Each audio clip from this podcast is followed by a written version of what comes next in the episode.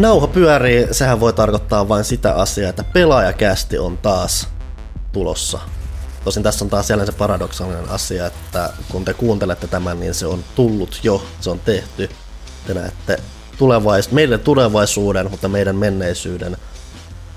Anyway, pelaajakästä 280, mun aivoihin sattuu jo Ville, mikä meininki.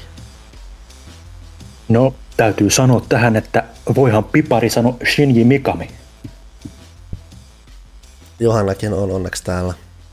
Mä olin jo unohtanut, että oli joku juttu.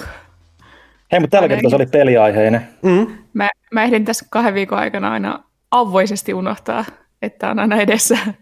Kyllä. No ei edes aina. Villehan on joskus peruntanut sen kanssa ja ollut vähän pelkuria. Sitä on pitänyt rohkaista, mm. että nyt se on, nyt se on sentään. Totta, nyt se tuli aika luennostaan sieltä kuitenkin. Kyllä. Mä otin tästä rohkaisuryyppyä teestä vähän sen tälleen. Näyttää kahvilta. Teetä se on. Onko siinä maitoa seassa? On. Mä en kahvia laita maitoa, mutta teehen mä laitan maitoa. Mutta joo, hei, Panu Saareno ja Johanna Puustinen, mitä kuuluu?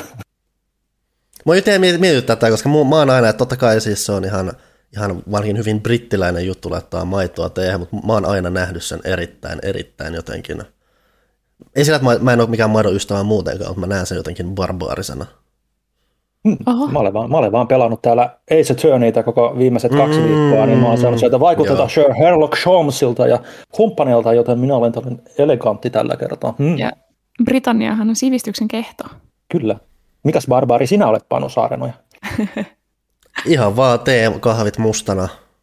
Kahvis mä jotenkuten ymmärrän sen maidon, koska se kahvin maku itsessään se, mutta tee, kyllä se, ne, se tee itsessään kyllä se vaan kuumaa vettä ja vähän jotain rohtoja sinne, niin hyvä tulee, hyvä tulee. Mä, ju- mä juon sellaisia teemakuja, mihin ei kyllä sovi maito.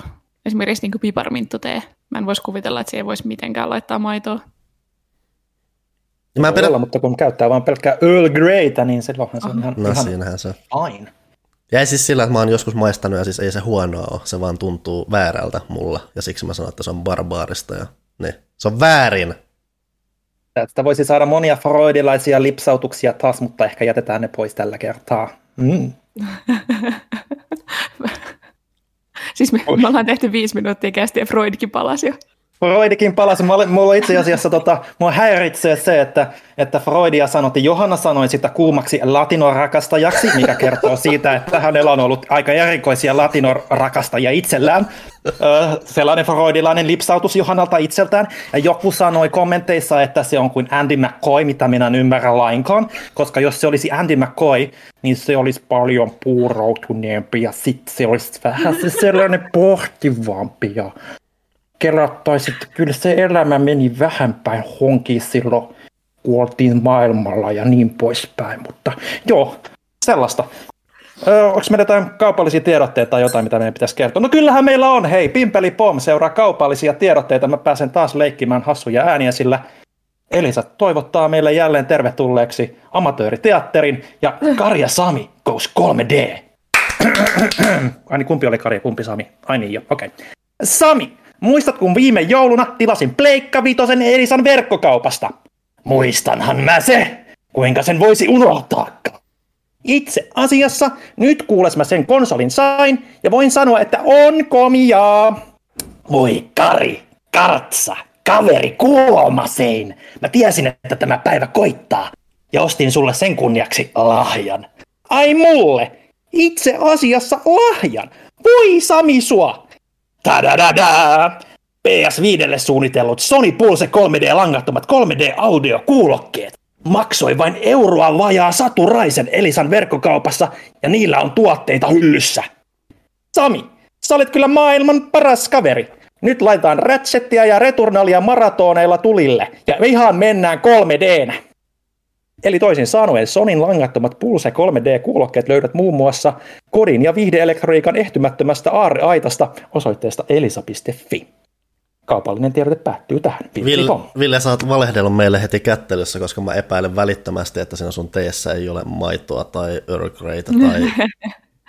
ehkä, mä, ehkä mä tuon meidän toimitusjohtajan aikoinaan vuosia sitten antaa mun ginipullon käytin tässä, mutta ei sen, mutta kuitenkaan.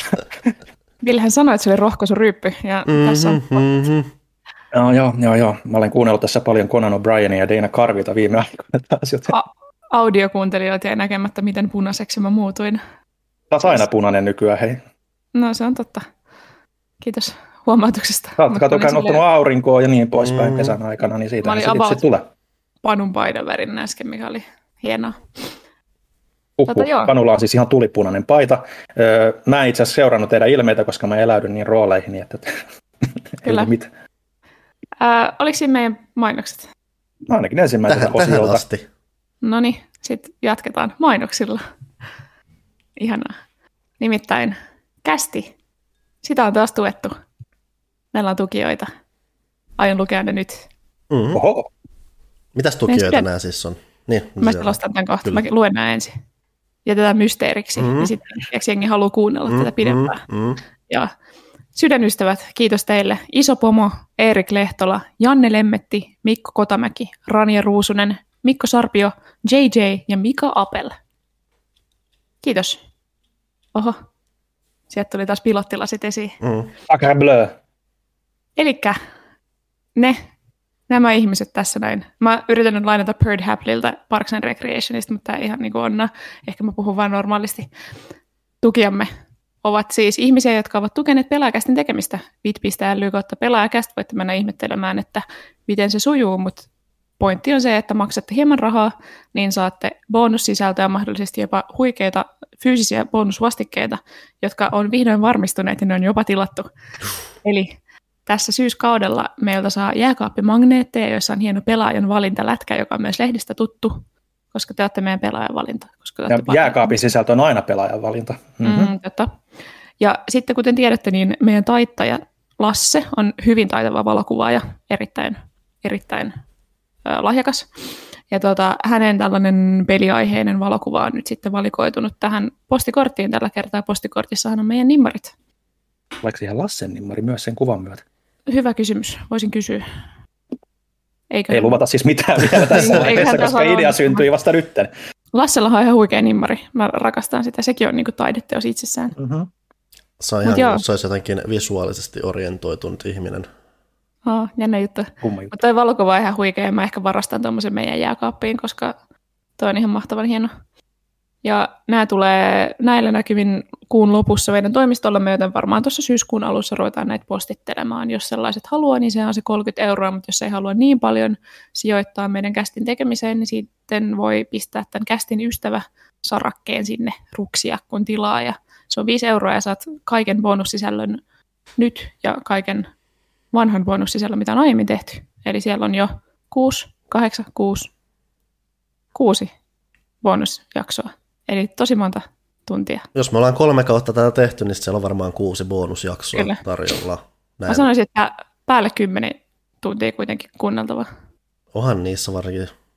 Se on se, että jos päät ajelehtii vaan tekemään jotain, niin se johtaa siihen, että tuolla mm. illalla vielä istutaan tässä koneen äärellä jubailemassa. Kyllä, 10-15 tuntia ainakin. Game Boy ja Pleikkari 2 kokoelma keskustelut tällä näin tuorempana mielessä. Ne jos bonuskästejä, niitä voi mennä kuuntelemaan tälläkin. Tai no, ne, toiset, toinen löytyy tällä hetkellä pelkästään videon muodosta, toinen löytyy sekä video- että podcast-muodossa. Mutta meillä on tosiaan, otetaan nyt tähän väliin mainoshetki, ollaan säädetty taas kesälomien jälkeen vähän pelaaja HDn puolella, tai itse asiassa myös aikana, koska yksi mm-hmm. äänitettiin Ville loman aikana. Eli siellä on pari vähän mittavampaa videota, jossa siis käydään läpi mun ja Villen pelikokoelmia ja muistellaan sitten siellä, mitä siellä, mitä siellä on löytynyt, millaisia kokemuksia onkaan piillyt näissä pelitapauksissa. Paljon toki katsellaan pelien kansia, mutta kyllä siinä sitten puhutaan myös syviä ja semmoisia. Siellä kuule veivataan ja jyystetään oikein kunnolla. Kyllä. Voitte kuvitella tyrmistykseni, kun meillä on ollut hieman haastava lehti tässä mitään ei tapahdu, odottelin, että juttuja tuli. Sitten mä katsoin, että nämä on tehnyt minulle kertomatta neljän tunnin Game Boy-videon, eikä ollenkaan lehteä.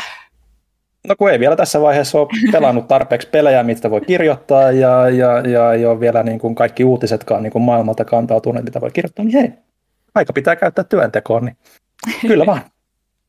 Mutta siellä sitä on. Ja tosiaan koska Panu hijackas mun mainoksen, niin jos haluatte ryhtyä pelaajan tukijaksi, saada äänenne kuuluviin, ei kun nimenne ainakin, mm. niin bit.ly kautta pelaajakästä. Sinne siis. Paitojakin on ilmeisesti. paitoja on pelaa.fi kautta paitokauppa, sinne on tullut uusia tuotteita hienolla sydänpainotuksella. Paljon hienompi kuin se kuulostaa tälle audiona, menkää mm-hmm. katsomaan. Niitä on lähtenyt sieltä läksimään ihan hyvään tahtiin. Kyllä. Tilatkaa mielellään myös pelaajalehteä. Mm. Pelaaja.fi kautta tilaa. Näin kätevää. Housekeepingit pois alta. Onko? Mm. Toihan se, että tosiaan painopäivä vasta lähestyy. Meillä joka vielä sen suhteen esiteltävää muuta kuin, että pitäisi tai se esiteltävä materiaali pitäisi ensin saada valmiiksi, että meillä on lehti, mikä mm. menee painoon. Mä voin mm-hmm. hieman avautua tässä, koska on ollut maailman hirveä viikko. Nimittäin meillä oli upea kuuden sivun ö, eksklusiivi ö, kansijuttu, josta ei kyllä voi kertoa mitään, mutta se oli sitä valmisteltu toukokuusta asti. U- uskomaton projekti. Siihen on vaadittu monen ihmisen inputtia, siinä on ollut monet palauterundit, että ollaan saatu se tehtyä ja sitten se peruttiin. Reilu viikko ennen kuin lehti menee painaa. Olin niin onnellinen ja iloinen, ettei mitään järkeä. No, kyllä se sieltä, kyllä me saatiin kuitenkin sivut täyteen, mutta tämä on näitä, kun tekee siis printtimediaa, niin sitten on hyvin tiukat dedikset, toisin kuin verkossa, niin se ei oikein käy. Ei, ei sovi, että asiat myöhästyy. Se on vähän turhauttavaa joskus. Kyllä, mutta toisaalta siellä on onneksi tosi iso, mielenkiintoinen juttu eräältä, eräältä erittäin toivotulta ihmiseltä, että sisältöä tulee, niin ehkä Joo. se aihepiirikin kiinnostaa suomalaisia pelaajia monellakin tavoilla. Näin minä ainakin uskon, kun näin, mikä se mm-hmm. otsikko siinä oli. Joten, joten eipä niin kuin siitä pelkoa, että olisi laimeampi lehti tulossa sen takia. Ei, saatiin onneksi ihan viime tinkaan sitten yksi toinen hyvin mielenkiintoinen peliennakko sinne. Niin, tota, mm, Totta, sekin. Hmm. Vähän niin kuin päittäin vaihdettiin, mutta harmittaa silti niin paljon työtä hukkaa, mutta joskus käy näin. Mitä on tapahtunut viime aikoina? Vai kuuluuko teille mitään kummempaa tässä kahden viikon aikana? Onko kaikki, nyt tässä kuitenkin pala, ollaan nyt palauduttu se, että viimeksi oli vähän se, että nyt, nyt ollaan vasta tulossa, että kaikki on levänneitä ja nyt murtumassa niin. uudelleen. Miten nyt se murtuminen tähän arkeen on? No ehkä, ehkä se täytyy, täytyy nyt tässä vaiheessa sanoa ja pidetään niin tällainen peliaiheisena tämä keskustelu, koska tämähän on pelaajakäst, niin eh. sen jälkeen kun lomilta tuli ja tässä on viimeiset kaksi viikkoa, aika pitkälti koko vapaa-aika niin kuin työ, työtuntien ulkopuolella on mennyt arvostelupelien pelaamiseen, siis niin kuin muutama ehkä kävelylenkki ja ruoantekoa lukuun ottamatta ja nukkumista tietysti, niin, niin, niin aika lailla tuossa pelikoneen varressa on ollut, että, että onneksi nyt on tälleen tämmöinen maailmantilanne, että ei hirveästi tarvii niin kuin turhia reissuja tehdä, mutta vilisee kyllä nyt vähän ruuduttaa silmissä ja niin poispäin. Ja hartiat on jumissa sen takia kuin mitkä, mitkäkin, mutta, mutta paljon on tullut pelattua ja on kyllä nauttinut siitäkin pitkästä aikaa, kun lomalla ei hirveästi pelata. Mä ärsyttää, kun koko ajan sataa. Ei voi tehdä mitään kivaa. Pakko pelata vaan koko ajan. Mä just, mä just mietin sitä tässä vähän aikaa. Tässä nyt siellä nyt näyttäisi joku aurinko pilkistävän tai muuta, että jos kun painopäivä lähestyy, niin ei ehdi harmittelemaan sitä harmautta tai muuta, mutta olisi nyt kiva, että se syksy nyt ei ihan kunnolla vielä alkaa, kun meillä on ne hirveät helle-säädöt tossa, niin nyt, mm. nyt semmoinen vielä rento loppukesä tähän, niin voi sitten pelaamisen rinnalla vähän just ulkoillakin mielellä. Mm-hmm. Tai ilmeisesti mitään muuta, että siis se on paluu arkeen on paluu arkeen. Paluu arkeen on paluu arkeen, että kaikkea mitä niin kuin pystyy töiden osalta nyt saada kasaan, niin on yritetty saada kasaan ja, ja, ja niin poispäin, että mikä siinä. Se menee tiistaina painoon, niin, mm. niin, niin tota, ei tässä nyt oikein muuta edes pysty tekemään. Että katsoa, että tehtiinkö viikonloppuna edes pitää jonkun pienen henkibreikin. Viikonloppuna nimenomaan ei ehdi. Mä oon menossa hotellin staycationille, kuulkaa perjantaina. Jaha. Just. Niin ne toiset. Niin ne toiset. Mm. Perään. Siihen on ri- liittynyt hyvin tiukka Lidli-säästökuuri tässä koko kuukauden, että ollaan säästetty sitä varten, että päästään hotelliin. Se on vähän surullista, mutta toisaalta siis mun täytyy oikein hehkuttaa. Tämä on maailman tyylisin asia, mä tiedän, että ketään ei kiinnosta, mutta me mm-hmm. syötiin siis ne hetkonen siis kahdeksan ateriaa, eli siis neljä kertaa kaksi ihmistä kuudella eurolla tässä yksi päivä mm-hmm. koska ostettiin vain superhalpaa ruokaa ja se tuli paljon. Mä oon niin iloinen ja innoissani. Koska Li- meidän, mm. meidän Mutta siis täyttikö se ruoka sinun sielusi? Joo, se oli hyvä. Meidän budjetin siis Nyt. suurin ongelma on ollut se, että me syödään ihan uskomattoman paljon liikaa ulkona ja sitten kaikkea tehdään kaikki tyhmiä päätöksiä niin kuin syömisen suhteen muutenkin, että ei jakseta suunnitella ruokakaupassa käymistä ja silleen, niin nyt, nyt ollaan tehty sitä niin kuin aikuiset ihmiset. Tämä on mukava. Voi käydä staycationilla. Se mulla vähän just painottuu myös just se, että taas tähän itse peliaiheeseen vaihtakin sivut, että kun pitää istua himmassa pelaamassa tai sitten pitää jyystää sitä lehteä, niin ei siinä ehdi kaupassa käymään tai kokkailemaan, niin sitten vaan rimpautetaan, että hei tuokaa mulle se pizza hampurilais sushi hässäkkä tänne please, mm. niin mä voin tehdä tämän työn rauhassa. Kyllä. Terveellistä, terveellistä tämä pelitoimittaja homma. Mun on nyt pakko pyytää anteeksi kuuntelijoilta. Mulla on tota seinänaapuri tekee jotain pientä pintaremonttia, että saattaa pientä pörinää kuulua. Eli e, se on niinku sieltä remontista. Mulla ei ole sulkijalihaksessa mitään ongelmia, mm-hmm. ei takapää paapata niin poispäin täällä näin. Semmoista. kiva. Mm. Kukaan ei tähän asti luullut, että sä oot sä, mutta nyt sä herätit epäilykset. En ole syönyt hernerokkaa, ei ole kunnon pieruruokaa. Voidaanko Kyllä. puhua uutisista? Puhutaan.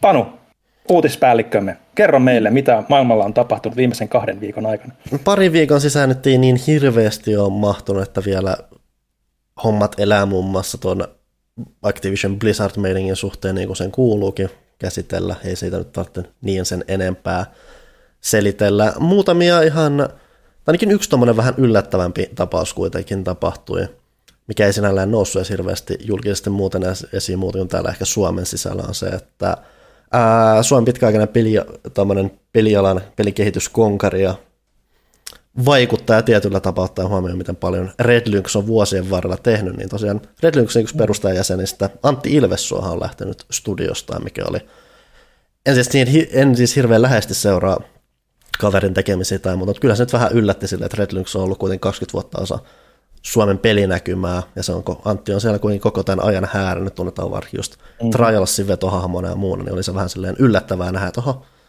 nyt on aika siirtyä muihin hommiin. Kyllähän se 20 vuotta päälle, mitä hän on siellä ollut, että eikö studio perustettu vuonna 2000 ihan? Joo, ja sitäkin taisi edeltää joku muu pienempi studiohanke, että siellä on kyllä pitkään painettu hommaa siellä. Joo, tota, kyllä tota, sinänsä yllätti itsekin, että Antti on jotenkin niin selkeästi profiloitunut siihen mm.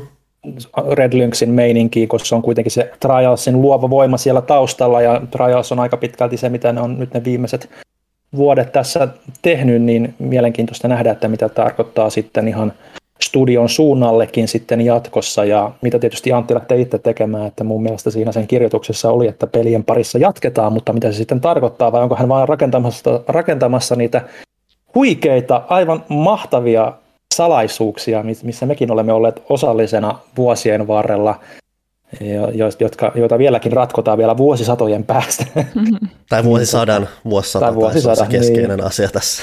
Kyllä, kyllä, että sukupolvelta toiselle nyt ainakin, jos ei mitään muuta, ja ei puhuta niin konsoleista, vaan ihmisistä, mm. niin tota, mielenkiintoista kyllä sitten, että mitä tekee. Että kaikkea hyvää Antille jatkossa. Aivan mahtava persona ainakin vuosien varrella ollut, mitä häntä niin on päässyt niin juttelemaan hänen kanssaan ja haastattelemaan ja Ubisoftillahan, kun nyt Red Lynx nykyään on, niin niissä lehdistötilaisuuksissa aina silloin täällä vilahdellut muun muassa Suomen pääministerinä, mm. Pistänyt vähän sitä lavaa siellä niin sanotusti shaisseksi, mm. niin, äh, niin, niin kyllähän aika värikäs persoona kyllä niin kuin Suomen ja ylipäätään niin kuin maailman niin kuin pelialalla on.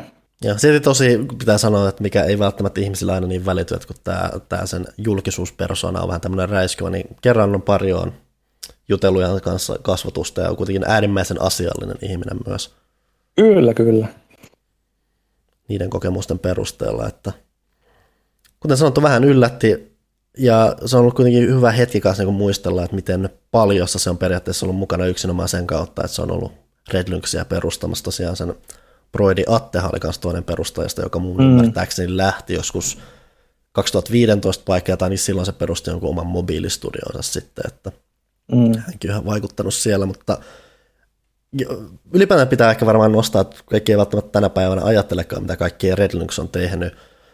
Että, ja niillä on yllättävän laajalta, että tänä päivänä tosiaan tunnetaan Trialsista ja näistä, mutta yhtä lailla, no ne on tehnyt myös viime aikoina paljon mobiilipelejä, hän teki muun muassa tämän, ylhäältä kuuluu juskyttä, teki muun muassa tämän, tämän hetken viimeisimmän South Park-pelin, eli mikä Phone, Phone Breakersin, se oli Red Lynxin käsialaa, ja sitten on ollut jotain myös semmoisia ajohässäköitä, mutta sitten muun muassa pelejä on tehty aikoinaan muun muassa Nokian legendaariselle Engageille. Sieltä oli ainakin mm-hmm. semmoinen tapaus kuin Pathway to Glory, joka oli itse asiassa sen alustan yksi juhlituimpia pelejä. Että siellä on jossain määrin tiedetty aika hyvin jo pidempään, että mitä siellä duunataan, mutta sitten on myös tämmöisiä erikoisempia tapauksia, mä en tiedä muistaako ihmiset sen, kun olette joskus vaikka televisio tuijottanut ja siellä tulee näitä tekstiviestipelejä, totta kai oli paljon näitä TV-chatteja ja muuta, sitten oli näitä pelejä, että jos mä muistan elävästi, mikä oli tämmöinen, että sä jollain astronautilla räjäytät jotain meteoreja, meteoreja ja sitten oli myös jotain katapultteja ja tämmöisiä.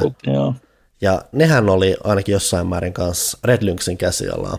Mm-hmm. Siellä oli isolla, isolla Red Lynxin logot aina kyllä niin kuin sitten niiden päätteeksi, jopa siellä alalaidassakin muistaakseni ruudussa. Että oliko se nyt Subilla ja oliko se TV, Maik, TV, Maik, Maikkari, Maikkari ja tällaista, että missä ne pyörii. Että, että kyllä niitä ainakin jos siinä 2000-luvun vaihteen jälkeen niin kuin televisio tuijotteli niin paljon, mm. niin ei voinut välttyä näiltä kyllä mitenkään. Joo, se oli semmoinen jännä televisiovaihe, että ei ole tainnut sitten näkyä, mutta yhdessä vaiheessa siinä vaiheessa, kun varsinainen vanha TV-chatti alkoi kuolemaan, mm. niin sitten toi tuli korvaamaan ja sittenhän sieltä tuli nämä, mitkä liian ringa ding ding ding dong kilpailut onkaan. En osaa yhdenkään mm. nimeä tänä päivänä, mutta siellä mä, niitä pyörii. Mä muistan vaan nämä, missä niinku jotkut naiset otti kiinni jotain rantapalloja, mitä jengi heitti sinne kännykälle. Mm. Ne ei tainnut olla Red Lynxin käsialaa, kun ei myöskään joulupu, joulupukin puhuva pää. Mainita tietysti myös täytyy, että tämä opin yllättävän jälkikäteen, mutta siis sitten on myös klassinen Flash-selain peli kuin Muumipappa kalassa, mikä sekin oli Red Lynxin käsiala. Hmm. Mun ymmärtääkseni tänä päivänä, että koska Flashhan on kuollut, niin siihen ei niin helposti, ylipäätään se ei ollut niin helposti saatavilla, mutta mä elän ymmärryksessä, että Muumipappa kalassa olisi ainakin jossain formaatissa Tampereella Suomen pelimuseossa nähtävissä, ehkä jopa pelattavissa. Hei, mun tarvii palata tuohon Blizzard-hommaan kuitenkin, vaikka sanoit, että siinä ei ole mitään uutta, mutta mun täytyy niin kuin, purkaa nyt sitä, että mulla tuli semmoinen journalistinen integriteettiongelma tässä mm-hmm. alkuviikosta, koska kirjoitin pääkirjoituksen siitä ja se oli hyvin tulikiven katkoinen ja saatoin käyttää sanoja muun muassa oksettava. öö, eli uh. hy- hyvin kriittinen heidän työpaikkakulttuuriaan kohtaan ihan perustellusti. Mutta sitten mä olin silleen, mä huomasin ajattelevani siinä, että, että onneksi niille ei ole mitään suomenkielistä PR. Että ne ei niinku taju, että mitä mä oon kirjoittanut tähän. Sitten mä olin silleen, että miksi mua kiinnostaa. Mua ei pitäisi kiinnostaa, mm. koska näiden asioiden ei pitäisi vaikuttaa meidän sisältöön, eikä se vaikutakaan. Se pääkirjoitus on kyllä tulos ulos, vaikka ne kattoisikin sen Google Translatella ja sanoisivat, että onpas pelaajan toimittajat ilkeitä. Mutta mulle tuli vaan semmoinen, että sitä kuitenkin huomaa vähän miettivänsä näitä asioita, koska meillähän kuitenkin me saadaan kaikki meidän ennakkokutsut ja arvostelukoodit ja kaikki näitä PR-ihmisiltä, joiden kanssa meidän täytyy säilyttää semmoinen toimiva työsuhde. E-, eli ei niin kuin mielistellä, mutta täytyy olla hyvissä väleissä. Ja sitten mä just kuitenkin jotenkin huomasin miettiväni sitä, että jos mä nyt haukun näin ihan maanrakoon maailman hirveimmiksi ihmisiksi, niin on, mitäköhän miettii sitten meistä. PR-firmoissa on onneksi se, että ne ei, tänä päivänä varsinkin useimmat, nehän ei ole suoraan toimi osana näitä firmoja, mitä ne tekee, nehän on omia erillisiä firmoja, mm. että niissäkin saattaa olla välillä just semmoinen ymmärrys, ja onkin jo monissa tapauksissa, että hei, me ollaan hyvin erillinen osa tätä, mm. että me nyt tehdään yhteistyötä tähän tiettyyn pisteeseen asti ja muuta, mutta me ei olla nämä ihmiset, joten me pystytään myös katsomaan tätä vähän eri näkökulmasta. Näinpä. Että sen tässä on, on se asia. Joo, näin se on Skandinaaviassa noillakin, mutta tota, silti mulla tuli semmoinen, että ah, olenko korruptiotoimittaja? Onko urani ohi? Mutta tota, ehkä se ei ole ohi. Mitäs muuta? Uh, no me puhuttiin nyt vaikka niin puolesti studiojutuista, mennään sitten vaikka vähän enemmän pelikeskeisempään asiaan, että näitä kaiken maailman verkkolähetyksiä piisaa yhä joka tuutista. Ää, osittain totta kai iso korona, koronan aiheuttama juttu, mutta tällä kertaa Tuli myös Nintendo nyt taas tämmöinen Indie World juttu, ja Nintendo on tehnyt näitä enemmänkin, ja niillä on tullut, muodostunut tämmöinen hyvin, hyvin tämmöinen hyvä käytäntö näiden lähetysten just, että me ollaan aiemmin hehkutettu direktiä tai muuta, miten hyvin hiottu tämmöinen lähetysformaatti se on, miten paljon ne on tehnyt tätä.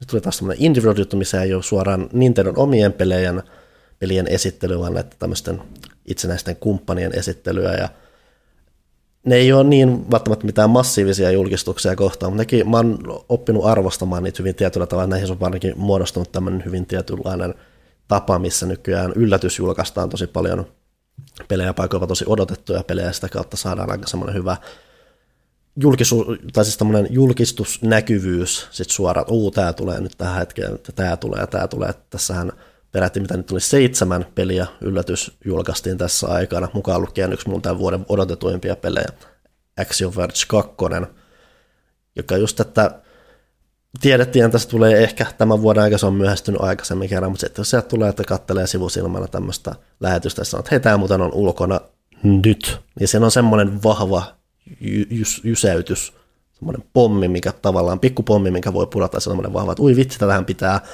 päästä jopa pelaamaan, niin kuin nyt kun tämä on tässä, että sen on, se on tuo semmoista hauskaa, kivaa jännitettä näihin lähetysten katsomiseen samalla, kun saa tämmöistä muuta yleisinformaatiota peleistä tai muuta. Et esimerkiksi Johannahan on jonkun verran pitänyt silmällä tätä mikä cyberfunkia tai muuta, mikä myös oli esillä, siellä sai vähän näyttää Joo, siis kuten tiedätte ehkä, niin Jet Set Radio Future on niin mun lempipeli koko maailmassa ja sille on tehty aika paljonkin, on ollut ainakin projekteja niin tekeillä kaikki henkisiä seuraajia. Mm. Esimerkiksi Hover tuli joku aika sitten, en kyllä pelannut sitä, mutta on yksi niistä, Bomb Rush Cyberpunk, ja tota, nyt kun tuli kunnan traileri, niin ö, en mä edes tiedä, voiko puhua henkisestä seuraajasta, mm. kun se on niin suora niin kuin hiilikopio Jet Set Radiosta se on ihan niin kuin viimeistä piirrettä myöten. Siis siinä on, ensinnäkin siinä on sama säveltäjä, mikä on tosi merkittävä, siinä on Hideki Naganuma, mm. koska se musiikki ja se niin kuin äänimaailma on niin iso osa sitä alkuperäistä sarjaa. Ja tota, se tekee tosi paljon tietenkin jo, uh, mutta siis se näyttää piirulleen Jet Set Radiolta ne kaikki kaupungit ja hahmot ja kaikki. Siinä on samanlaisia tanssiliikkeitä, ne hahmot tanssii siellä semmoisissa formaatioissa ja sitten siinä on graffiti tietenkin mukana. Sen lisäksi siinä oli esimerkiksi se logo, joka on mm. semmoinen ihme alienin pää, jolla on semmoiset piikkikorvat. Mm. Niin se on myös Boomrush Cyberpunkin logo vähän muuteltuna, mutta kuitenkin. Että se on siis se ei ole mitään silleen, että olemme ammentaneet inspiraatiota, vaan se on silleen, että olemme ottaneet suoraan kaiken Jet Set Radiosta ja tehneet oman pelin. Mm.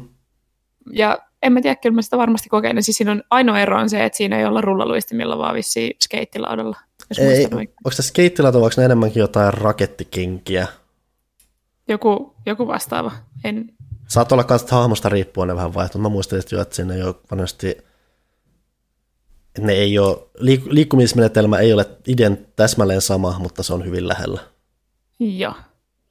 Että tota, kiinnostaa, mutta myös huvittaa, koska se on suora kopio, kuten sanoin. Siis ei, niinku, ei mitään anteeksi pyytelyä tai peittelyä, vaan se on, se on Jet Set Radio. Se, niillä on sentään tässä, että kun Sega ei kuitenkaan näitä puuhaillut nyt vuosikausi, nehän nyt julkaisi jonkun remaster joskus kymmenen vuotta sitten tyyliin viimeksi ja muuta. Että tämä on sentään niiden mahdollisuus tuoda se tuttu, jut, tuttu juttu visuaaleja myöten, mutta sitten ehkä myös ehostava sitä pelattavuutta. Et eikö sä muut vai jonkun aikaa sitten ollut kuitenkin kokeillut jotain Jet Set Radiota todennut, että se pelattavuus ehkä ei ollut sitä, mitä sä muistit vai? Joo, siis mä pelasin Jet Radio Future tässä Xboxilla joku aika sitten ja se ei enää tuntunut kovin hyvältä, mm. eikä näyttänyt. Et ehkä toi on sitten semmoinen, tällaisena muistan sen muistoissani tyyppinen juttu. Tuohan on kuitenkin, että on paljon tuommoisia hyvin retrohenkisiä tuommoisia pikseli pelejä, jotka välillä jopa hyvin vapaasti lainaa noista takavuosien peleistä, niin ehkä mm. tätä voi tavallaan ajatella semmoisena. Toki siinä on se, että se on, että siis efektit ja kaikki on hyvin vahvasti niin. sen näköisiä, mutta... Värimaailma kaikki. Toi on kyllä jännä, että nyt kun mainitsit tuosta, että, niinku, että me ollaan periaatteessa ihan totuttu siihen, että tuollaista niinku pikseliestetiikkaa lainataan ja mm. kaikki mekaniikkaa, mutta aika vähän on loppujen 3D-peleistä tullut vielä tuollaisia niinku suoria ripoffeja mm. silleen nostalgian nimissä. Se on vähän se, että missä se raja kulkee ja muuta, että että toi nyt, kuten sanottu, mä jotenkin näen sen hyväksyt, hyväksyttävähkönä siinä, että kun tuo on kuitenkin pelisarja, joka on ollut pitkään unessa, ja tässä nyt on sitten ollut kanssa, kun mietitään kopiointeja tai muuta, itse asiassa tällä viikolla just on sitten puhuttanut tämä, että Fortnitehan tunkee nyt tämän, tai tunki uuden tämmöisen väliaikaisen pelitilan sisuksiinsa, joku Fortnite Imposters tai semmoinen, mikä siis on mm-hmm. melkein kuin hiilikopio Among Usista, mihin sitten kehittäjätkin totesivat, jaa, että mm just, että tämä toi silleen, he, yhteistyö olisi ollut jees, mutta onhan tämä nyt tälleen opittuna vähän kummallista. Mm. Mm. Ja sitten tekee erityisen outoa just se, että Fortnite tänä päivänä, sen markkina-asema on niin valtava, että toi tuntuu hyvin semmoiselta hyväksikäyttävältä tässä tapauksessa, koska Among Us on niin. kuitenkin pikkukehittäjäjuttuna olemassa tuolla jo. Ja sitten tulee Fortnite, joka vähän jossain määrin syö sen lounaan. Toki tämä on periaatteessa pitäisi olla joku väliaikainen pelitila ja niin poispäin, mutta on se silti vähän semmoinen mm. vähän nihkeellä tavalla opportunistisen oloinen tapaus. Ja siinä olisi ollut kyllä niin kuin hyvä mahdollisuus tehdä niin kuin nimenomaan sitä yhteistyötä, kun mm. se kerran kuitenkin niin vahvasti semmoinen profiloituu siihen Among Usiin se, se vastaava touhu, niin se olisi ollut molemmille tietyllä tavalla semmoinen goodwill, hyvä, hyvän näköinen setti, että tietyllä tavalla vähän ihmetyttää myös niin kuin niiden kehittäjien tavoin, että miksi tämmöistä ei ole lähdetty tekemään, mutta totta kai se sitten olisi varmaan vaatinut jotain ihmeellisempää säätöä siellä niin kuin kehityspuolella, mitä, mihin, mihin ei sitten haluttu lähteä sitten Fortnitein puolella niin, se, on, se on kuitenkin, että peli crossovereita nähdään nykyään paljon, että missä tapahtuu tätä paljon, just joku Fall Guys, mihin on tullut Sonicia ja Doomgaita ja kaikkea tämmöistä, että siellä on levitetty käsiä ja haettu, hakemalla haettu näitä juttuja, kun taas Fortnite on melkein kasvanut jo sen kokoiseksi, että nämä niiden yhteistyödiilit on luokkaa, hei meillä on helvetisti Marvel-hahmoja, nyt meillä on joku teräsmies siellä ja välillä joku Capcom, Capcomin Street Fighter-hahmo pyörähtää siellä. Mm. Siellä on vähän eri kaliberissa mennään tekemään niitä asioita ja tuntuu sitten vähän, että se indie-puoli ei ole enää sit niin, niin kiikarissa enää siinä vaiheessa. Mm. Tiedä sitten miksi, että onko se just se, että ne kokee, että ei meidän tarvitse tehdä tätä, me voidaan ehkä vähän tallua niiden päälle, että meillä on isompia kaloja paistettavana niin sanotusti. Mm, kalapuikkoja. Ah. Milloinkaan viimeksi kalapuikkoja? Tämä pitää korjata. Ehkä se on ruoka, jota tekee välillä hirveästi mieli, mutta sitä on, sit kun sä oot syönyt koko lapsuuden sitä, niin sit sun ei tarvitse sen yhden kerran jälkeen taas pitkään aikaan syödä. Semmoinen oiva tangetti. Tosiaan Kyllä. siinä Indie Worldissa muuten, muuten näitä just julkaistuja pelejä oli, yllätysjulkaisun saaneita pelejä oli Switch-versio Necrobaristasta, sitten on ollut tietysti mitä Garden Storya, Islanders Console Edition ja Curious Expedition 2, Switch-versio. Meillä oli PC-versio hiljattain arvostelussa, taisi olla itse Janne Pyykkösen käsittelyssä. Muistaakseni tykkäsi myös kovasti. Muistelisin myös, että Johanna on suuri Slime Rancherin ystävä, koska sieltä on niin. Slime Rancher Blortable Edition tullut Switchille. Joo, se on mahtava puhelu. Mä käytin ihan liian monta tuntia sen parissa. Se on just sellainen, että pakko tehdä vielä vähän ja vielä vähän ja vielä vähän. Heikutiko se kästissä koskaan, että se on saamassa jatkoa? Ää, kyllä mä muistaakseni sanoin, että se oli yli E3 mm. kiinnostavin julkistus se kakkonen. Et toki tuossa on sitten vähän ollut myös varjoja päällä, toi yksi, mikä kanssa julkaistu oli Boyfriend Dungeon, joka joillekin ihmisille on ollut oudolla tapaa pettymys, että jotkut on odottanut siitä jotenkin todella semmoista, että se on siis osin tämmöinen seikkailu osin tämmöinen visual novel juttu, ja jotenkin sen visual novelin kautta jotkut odotti semmoista tosi sataprosenttisen jotenkin lämminhenkistä seikkailua. Mm-hmm. Ja siis siinä oli pienenlainen joku sisältövaroitus, mutta sitten kun siinä tässä pelissä sattuu olemaan pahis, joka on ilkeä stalkeria ja mitä muuta, ja joillekin se tuli sen tason yllätyksenä nyt siellä on.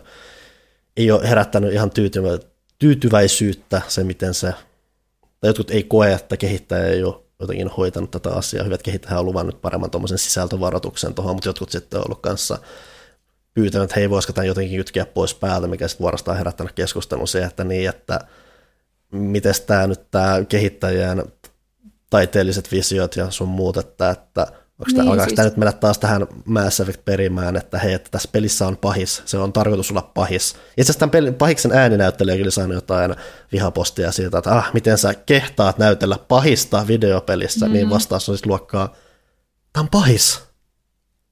Kyllä, siis suurimman ehkä vastalauseen herätti se tapa, millä se alkuperäinen keskustelun avaus oli muotoiltu, mikä oli silleen, että en antanut lupaani tähän, sille että I did not consent to this. Mm. Et, et, ky, kyllä se tavallaan konsentoit, koska sä ostit sen pelin ja sä rupesit pelaa sitä ja sä voit koska tahansa laittaa sen pelin pois ja sit sä haluat, haluat pelata sitä.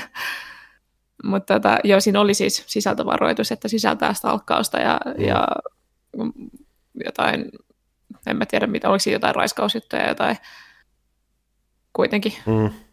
Siinä on siis pahis, joka ei jätä sua rauhaan, lähettää sulle loputtomasti tekstareita ja haluaa vaan, että saisit sen tyttöystävä. Ja no. Se on varmasti, on varmasti ihmisiä, joilla on mm. henkilökohtaisia kokemuksia, joiden takia se on tosi ahdistavaa, mutta pelit on täynnä sellaisia asioita, mitkä on ahdistavia ihmisille, jo- joilla on ehkä omakohtaisia kokemuksia niistä. Se on ollut, joo, sano vaan. Ja se ei ole ehkä pelin tekijän tehtävä kuratoida niitä asioita sinua varten, vaan ehkä on myös itse ihminen vastuussa omista kokemuksistaan ja siitä, mitä viihdettä kuluttaa. Joo, että sehän on myös, myös vastapainoisesti se, että se niin kuin on keino tuoda myös niille, joilla ei ole niitä omia kokemuksia, että tuollainen pelimuodossa, että miten ahdistavalta se voi tuntua. Mm. Et, et, siinä on tämäkin puoli varmaan voinut olla ihan kuin mm. mietinnässä. Et se on ollut viime viikolla vähän jään oudompi indie-puolen keskustelu, mutta eipä siinä kai kummempaa sillä saralla. Boyfriend Times, mä tykkäsin aikanaan, mä näin sen idean, mikä se pointtihan muuten on siinä, että se, se on luolasta seikkailu ja se boyfriend-juttu tulee siitä, että ne poikaystävät on sun aseita.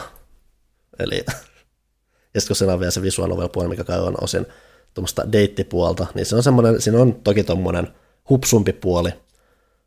Jälleen mm. kerran noissa ylipäätänsä visual noveleissa joissainhan on, ne on tehty kuuluisaksi jopa siinä, että niissä on erinäisiä twistejä, mikä teki just paluun kanssa, varsinkin tässä oli tämä, tämä, tämä, tämä, tämä Doki Doki Literature Club, mikä on kuuluisa muun muassa siitä, että se ei ole mitä ihmistä aina välttämättä odotti siltä tai muuta.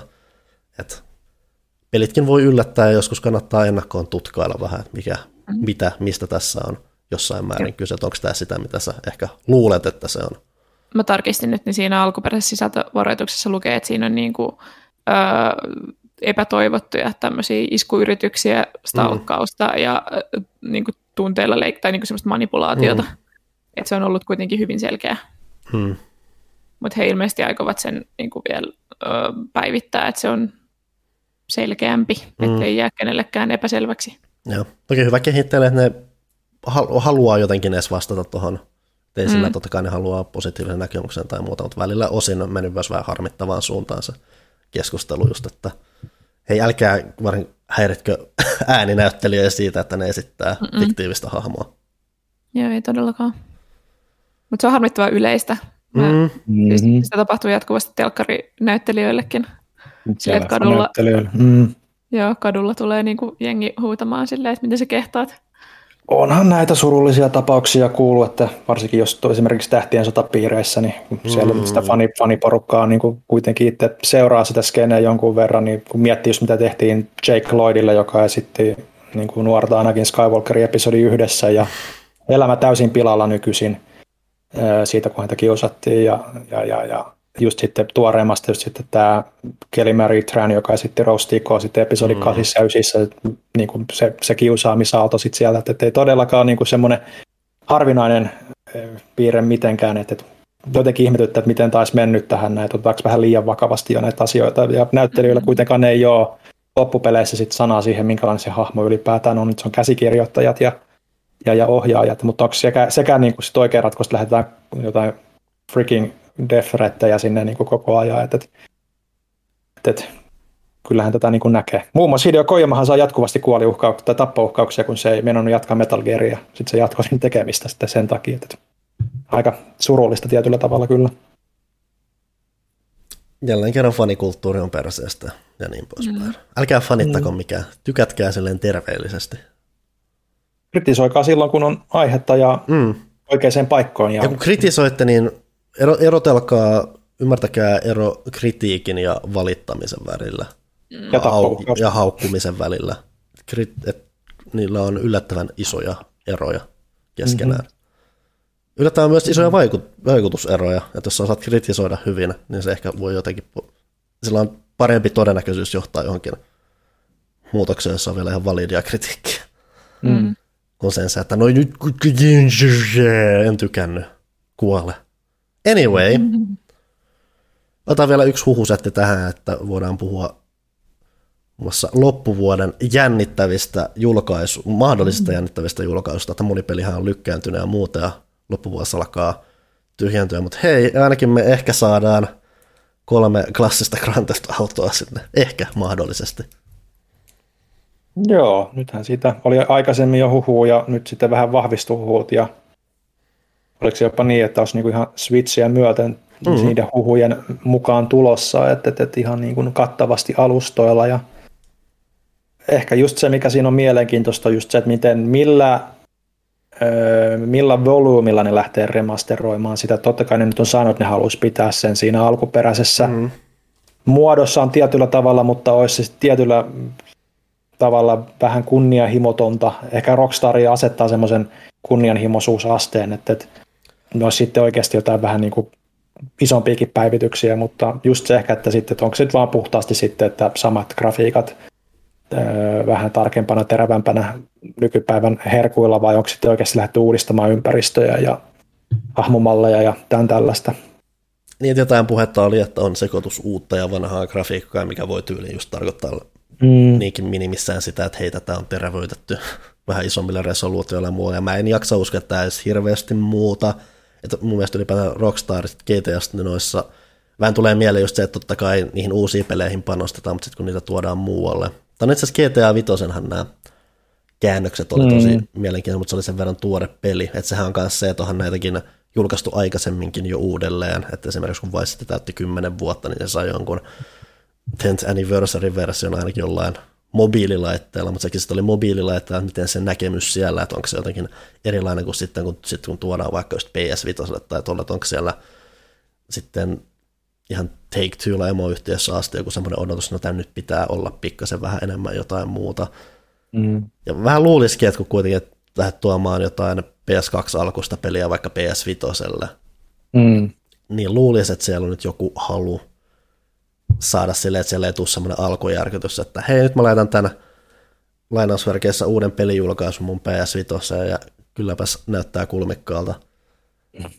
Että siinä on hyvin iso semmoinen shokkivaikutuksen mahdollisuus periaatteessa, kun miettii, että miten, ja ei mä siis odotakaan, että mitä sieltä mitään mullista, mutta vähän olettaisi, että siinä pitää tehdä jonkunlaista työtä mm. sen eteen, että se voisi saada ei semmoisen vähän positiivisemman vastaanoton, mutta samalla sitten kun miettii, niin kyseessä on myös GTA, joka siis, me joskus puhuttiin siitä, että on jotkut pelisarjat, jotka ylittää semmoisen ydinpelaajien tai semmoisen peliharrastajien rajan tosi vahvasti ja myy sen kautta valtavasti. Ne on tapaukset GTA, Call of Duty ja EAN urheilupelit, eli niitä myydään ihan vaan jo sen takia, että joku Pertti Perusjampa vaan totta, että oo GTAta, mähän en ole pelannut semmoista vähän aikaa, nappaanpa nämä tästä taas peluuseen. Että vaikka mm. noille ei tehtäisi lopulta juuri mitään, ne vaan tuodaan helpommin uudelleen saataville, niin kyllähän ne myy kuin häkä. Mm toki pieni aina grain of salt pitää näissäkin tosiaan ottaa, että varsinkin kun vaikka onkin su- silleen useita ja luotettavia lähteitä mm-hmm. niin sanotusti, niin just miettii tapausta Nintendo Switch 4K, niin aina pitää niin kuin suhtautua varauksella just, että, tämä voi olla, että nämä on oikeasti asioita, jotka on tulossa, voi olla, että ne on muuttunut suunnitelmat matkan varrella ja ne olekaan sitä, mitä niin kuin raportoidaan sillä hetkellä niin kuin huhuina, niin sehän näissä aina pitää muistaa, mutta kyllä niin kuin mielelläni ihan kiva, kun tietää, että, että niin no, GTA 5 kuitenkin tulee se PS5 ja Xbox, mm. Xbox Series X-versio tulee nyt kuitenkin tuossa kohta puolin ja, ja, ja, ja, se on ehkä monilla vähän niin kuin liiankin tuoreessa muistissa, niin on kiva, että pääsee niitä vanhempia, jos tämä pitää paikkansa ja ne tulee vielä tämän vuoden puolella, niin on se kiva, että niitä sitten pääsee testailemaan taas pitkästä aikaa. Että et Vice City on esimerkiksi just se niin kuin monille on rakas just sen teemansa takia ja semmoista ei ole vastaavaa niin kuin tullut Vice City ja Vice City Stories sen mm. jälkeen, niin, niin on tavallaan semmoinen kiva, että saa niin kuin vähän semmoista niin kuin vertailupohjaakin siitä, että mitä ennen on tehty GTAssa ja mitä nyt on tehty ja miten ne niin kuin sitten clashaa keskenään ja ottaako yleisö vastaan sitten tuommoisen vähän mm. pienemmällä kädellä uusitun, jos se nyt on, millä, millä asteella se nyt sitten onkaan uusittu, jos on ollenkaan, niin miten ne ottaa sen vastaan, niin se on mielenkiintoista seurata. Ja ylipäänsä uudelleen julkaisussa on se, että kun peliala on niin outo siinä, että pelien saatavuus iän myötä yleensä heikkenee huomattavasti tai jopa tuhoutuu kokonaan, niin se on jopa oleellista aina silloin tällöin parantaa sitä saatavuutta ja muuten nämä on kuitenkin sen verran merkittäviä pelitapauksia, että on se melkein jopa tärkeää, että ne on jotenkin ihmisten mm. laajassa ulot, laajalti ulottuvissa – että jos ihminen vaan haluaa helposti saada päästä tähän peliin käsiksi, niin sen on nämä sen mm. kaliberin teoksia, että sen pitäisikin olla mahdollista. Joo, toki pistää mietityttää kaikki nämä tämmöiset tietyt lisenssiongelmat musiikin mm. ja tämmöisten kanssa, että miten nämä on niin vaikuttanut, vaikuttaako ollenkaan ja kaatuuko, projektit voi kaatua kokonaan sellaiseenkin, että, että, että, siinä mielessä ihan kiinnostavaa nähdä, että onko siellä, jos nämä tulee, niin onko esimerkiksi soundtrackit pysynyt ennalla, onko kaikki näyttelijät, koska huomioi, miten niin kuin mm. myrskyisää Rockstarilla oli juuri ajan ääninäyttelijöiden kanssa ja niiden vaatimusten kanssa, minkälaiset sopimukset niillä on ollut sitten tämmöisten uusien julkaisujen suhteen. Et esimerkiksi, oliko se nyt, kuka tätä nyt Tomi Versettien näyttelikään Vice Cityssä, oliko se nyt Ray Liotta? Ehkä. Niin, niin tota, sillä oli aika, aika tiukkaa sanomista tota, siitä, siitä roolisuorituksesta ja sen niin kuin voitoista ja tämmöisistä. Ja muistaakseni Samuel L. Jacksonillakin, joka on tuossa San Andreaksessa, niin ei ihan niin kuin fine ollut käsittääkseni tämän projektin kanssa, tai sitten se oli joku toinen näyttelijä, joka sitten San Andreasin osalta siellä sitten Rockstarin kanssa vähän väänti kättä, mutta, mutta saa just nähdä, että miten tämmöiset asiat niin huomioidaan. Ei se niissä aiemmissa versioissa käsittääkseni ole hirveästi vaikuttanut, mutta nyt taas on kulunut sen verran paljon aikaa, että mm. tietyt sopimukset on aina pakko niin kuin ollut rauennut tai jo saattanut raueta ja, ja niin poispäin. Niin mielenkiintoista nähdä, mielenkiintoista nähdä. Johanna, mikä on sun lempi GTA ja muuta? se, kun mä ajoin jäätelöauton lapsena, ja enkä tiennyt, että mitä siinä oikeasti tehdään. Mä oon kertonut sen ennenkin kästissä. Mä en muista tämmöistä tarinaa. Ää, no siis... mä, mä odotin, että toi menee silleen, että sä ajoit jäätelöautolla lapsen yli, mutta GTA ei tuntusti ole lapsia, niin se ei ole mahdollista. Niin ei mitään Eikö siinähän jossain GTA ilmeisesti ajetaan jäätelöautolla oikeasti se on joku huumekuriritehtävä?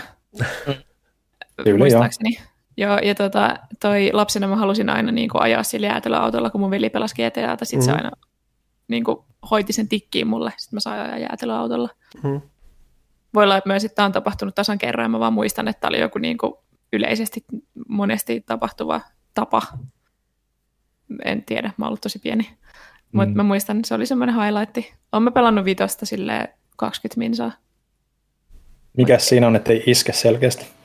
Ei, ei se vaan, ei, ei mä kiinnosta tällaiset niinku reaalimaailman ampumispelit, ellei se ole Sleeping Dogs. Sitten on siistiä.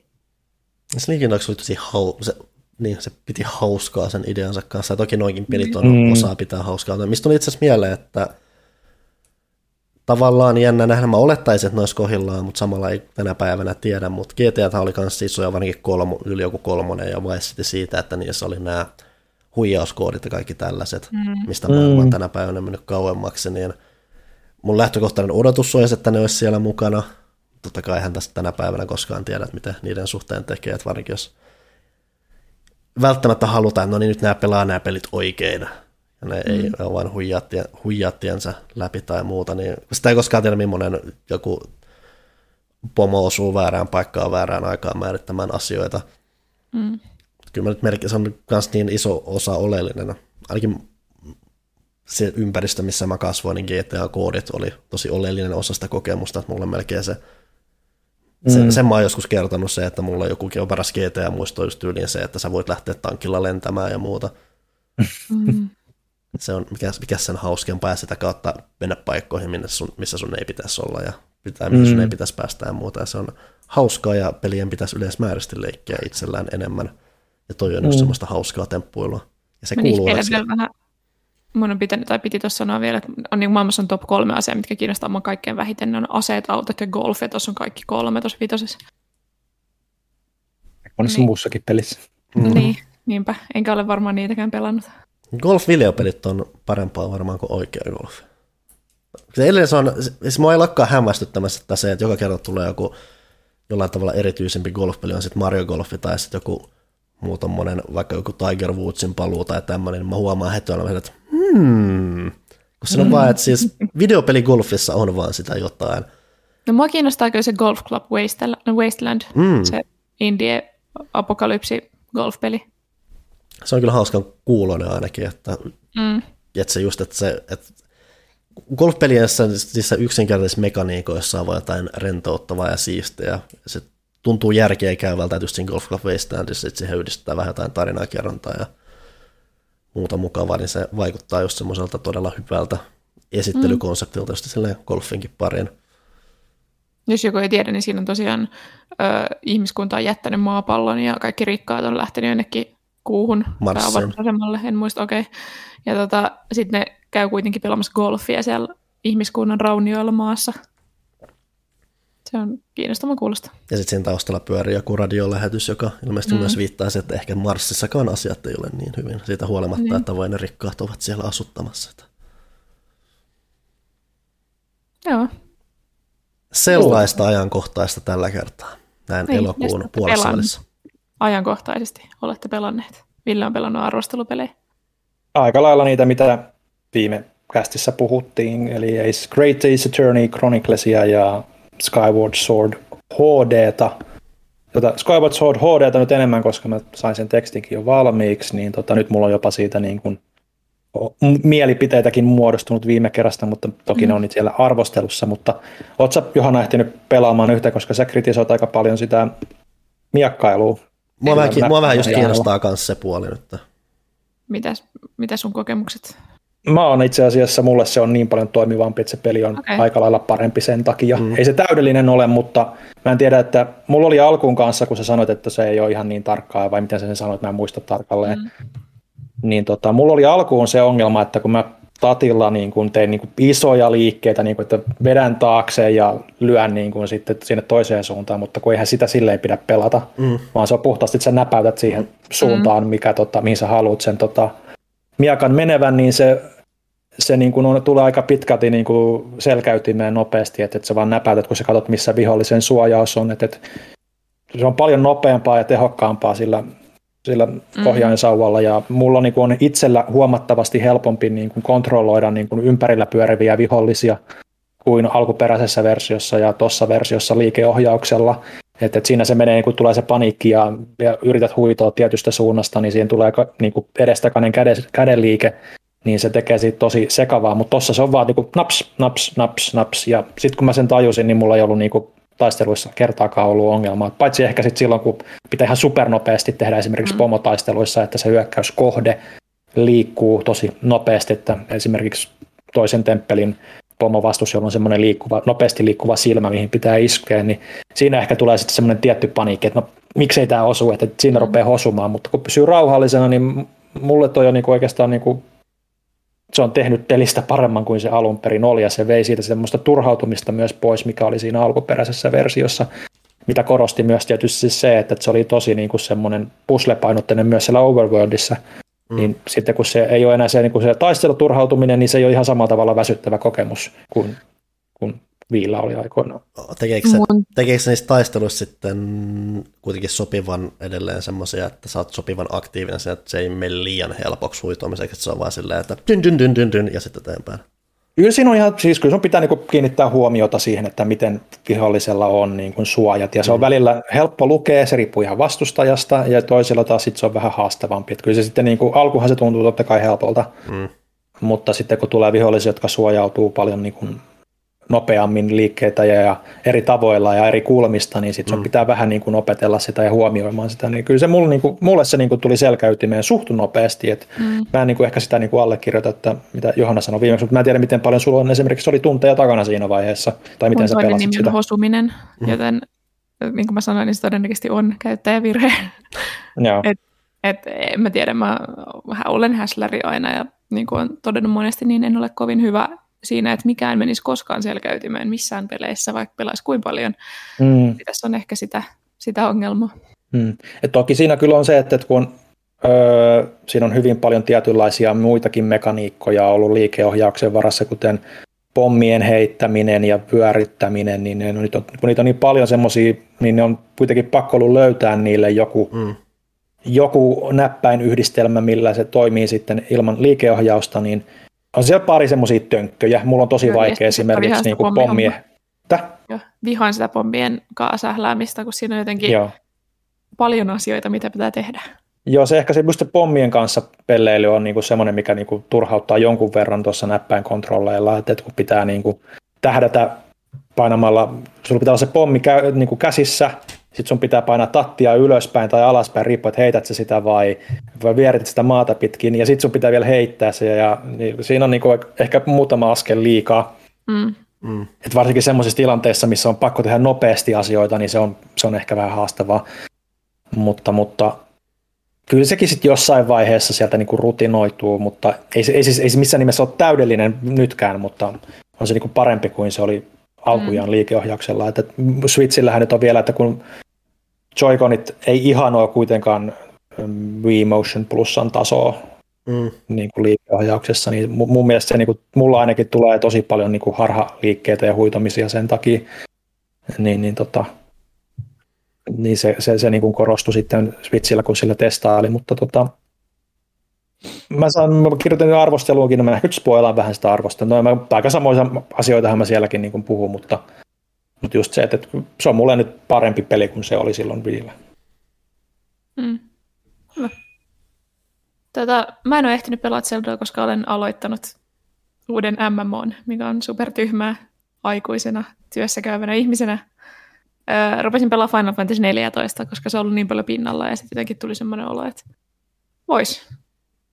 Että kun siitä kohutaan nyt, varsinkin nyt kun se Endwalker niin lisäri on nyt lopettelemassa sitä storylinea, mikä siellä on, niin siitä, siitä puhutaan kamalasti sitten, kun tuli tämä Activision Blizzard-homma, niin kaikki on lähtenyt sinne Vovista – Mm. Ja kaikki striimaajat, jotka on tunnettu ennen Vovi-striimaajina, on nykyään Final Fantasy-striimaajia. Toki se ja, siirtymä on muutenkin ollut aika vahvasti olemassa, että mm. 14 on ollut tosi vahvasti kasvussa, ja kun taas sitten Joo. tämä vanha jäärä on ollut sillä totta kai ajan myötä muutenkin vuotamassa helposti vanhoja pelaajia. Joo. Sitten niillä oli tota, siitä Complete Editionista, niin niillä oli joku alemmi, missä oli 17 euroa, missä sai kaiken sisällä niin tota, sitten nappasin sen, niin siinä sai vielä kaksi viikkoa peliaikaa, ja olen kyllä nyt niin kuin joka viikko tässä, ei kun joka päivä tässä pelannut kaksi viikkoa. Että... Siinä on kyllä, mm. siinähän on myös se, että siinä on nykypäivänä aika antelia se triali, että sä pystyt mm. pelaamaan sen vanhan pääpelin, ja siinä on Joo. se Heavensworthikin jossain muodossa messissä. Joo, ja tota, olen viihtynyt kamalasti. Siitä on tosi pitkä aika, kun mä oon viimeksi pelannut mitään MMOta silleen edes puolivakavissa, niin mm. Wildstar oli edellinen ja se, se suljettiin varmaan viisi vuotta sitten, että siitä, siitä on aikaa. Ää, mua vähän jännitti se, että kun tuossa on esimerkiksi pakollisia dungeoneita, kuuluu siihen aika paljon siihen ää, mm. päätarinaan. Ihan siinä alussakin jo. Me ollaan vissiin kolme pakollista ja menty, vai kaksi kuitenkin. Että niin sitä ryhmäkamaa pitää tehdä. Sä et voi vaan soolata kaikkea. Ja se on vähän jännittävää, koska mä en ihan hirveästi tykkää pelata edes MMOita niin porukalla. Et korkeintaan niin me ollaan nyt avokkini kanssa niin pelattu kahdestaan vähän silleenkin, että ollaan Discordissa, mutta ei tehdä niin yhdessä mitään muuta kuin dungeonit, että sitten tehdään mm-hmm. ihan omia juttuja siellä. Niin tota, on sen verran itsenäinen. Mä jännitti se kamalasti, mutta mä oon yllättynyt, että ehkä sen takia, koska siellä on niin paljon uusia nyt.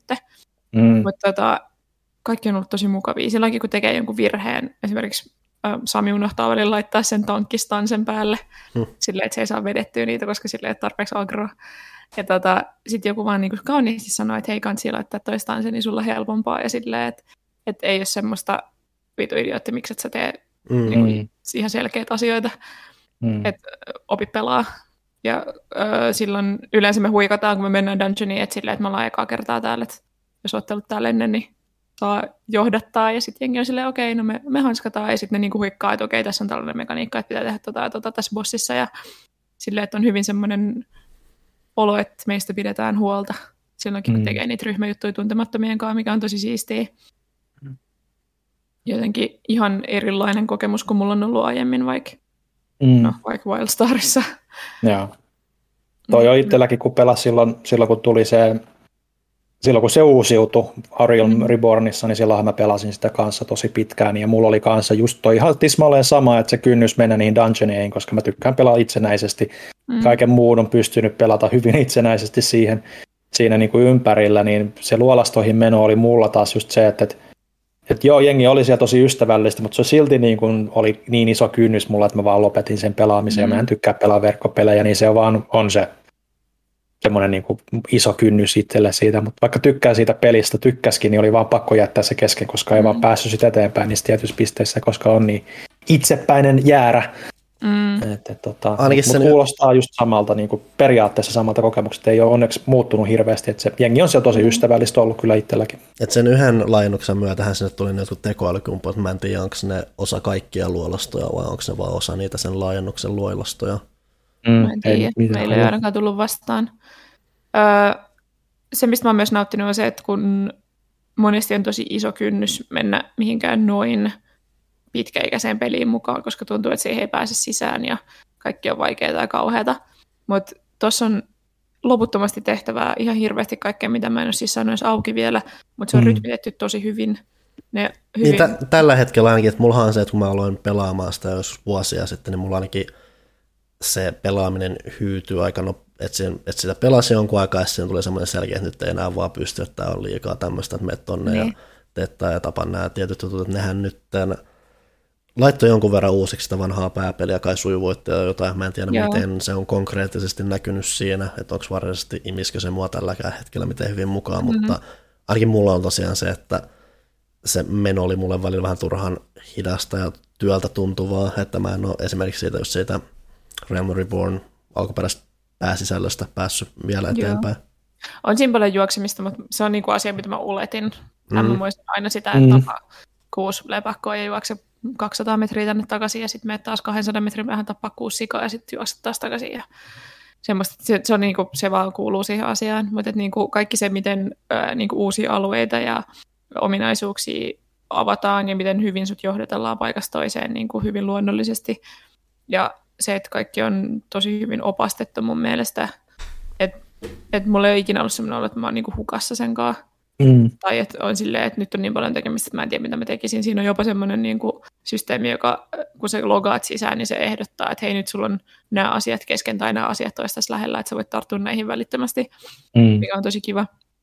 Sitten mm. apu on ollut siitäkin, että mä oon ollut pelin Discordissa ja siellä on niin kuin Final Fantasy-kanava, mistä pystyy sitten kysyä, jos on jotain tyhmiä kysymyksiä tai muuten niin kuin saa tukea ja ehdotuksia siihen, että mitä kannattaa tehdä ja miten kannattaa pelata. Ja mulla on ollut tosi kivaa, varsinkin kun on ollut niin kuin kaveri, jonka kanssa on pystynyt sitten jakamaan näitä kokemuksia ja asioita. Ollaan edetty kuitenkin siinä päätarinassa suht mm. samaan tahtiin, vaikka tehdäänkin ihan eri juttuja. Et mä oon äh, arkeinista, eli semmoinen niin maagi, jolla on semmoinen sum. Ja sitten äh, Sami on Marauder, joka on semmoinen vähän niin kuin ritari tai semmoinen, jolla on semmoinen tota, kirves, että ollaan ihan eri, eri ollaan tankki ja DPS ja ihan muutenkin erilaiset tyypit, ja sitten me vielä tehdään ihan eri noita niitä trade skillejä, että mä oon botanisti ja, ja alkemisti ja ompelijatar, ja sitten hän on taas ö, kaivos, tai kaivosmies ja tekee jotain sormuksia ja mm. harniskoja, että tosi erilaiset silleen kokemukset. Ja sekin on kiva, että on välillä toinen kysyy, että hei, voit sä hakea mulle tota ja tota, ja sitten sit mennään hakemaan, tieks, jotain mm. tiettyä puuta tai jotain, kun toinen tarvii, mm. eikä saa omilla kyvyillä. Siellähän pystyy niin kuin, ottaa vaikka kaikki ne, samalla kertaa kaikki ne skillipohjaiset klassit. Mm. Että voit olla samaan aikaan ihan kaikkea ja tehdä ihan kaikkea, mutta me ollaan tahallaan niin kuin, oltu tekemättä niin, koska on paljon kivempaa tehdä tuolla yhteistyössä. Mm. Et siihen on mennyt kaikki mun aika. Mä en muistanut katsoa. Mun piti katsoa, että kauan mä oon pelannut sitä tässä, mutta siis kymmeniä tunteja kahden viikon mm. sisään. Ihan hirveätä. Siis koira on ollut ihan traumatisoitunut. Se vaan makaa mun takana ja valittaa. Mm. E- eilen mä lukasin tosi ajas, a, niin ajoissa ulos, koska mulla tuli niin huono mieli siitä, että me vaistutaan koneelle ensin työpäivää ja sitten pelataan illalla. Ja vaikka mm. tietenkin ulkoilutan koiraan ja leikin sen kanssa, mutta se, että sitä vaan ahdistaa, kun me vaan istutaan koko ajan paikallaan, niin mä menin sohvalle katsoa telkkariin se kainalos, kun siinä oikeasti Eli menet istumaan vaan toiseen paikkaan, mutta koira oli kainalossa. Niin. niin. Se oireilee sitä, että se ei niinku saa, tavallaan saa meihin kontaktiin, mikä on tosi sun pitää rupea, sun pitää rupea pelaamaan jollain konsolilla sitä, niin sä voit istua siinä sohvalla sen kanssa sitä, sen sijaan, että sä oot tietokoneen ääressä. Tosin mä en oikeasti ymmärrä, että miten se voi toimia konsoleilla, koska mulla on niinku... Mä oon Todella vasta... hyvin.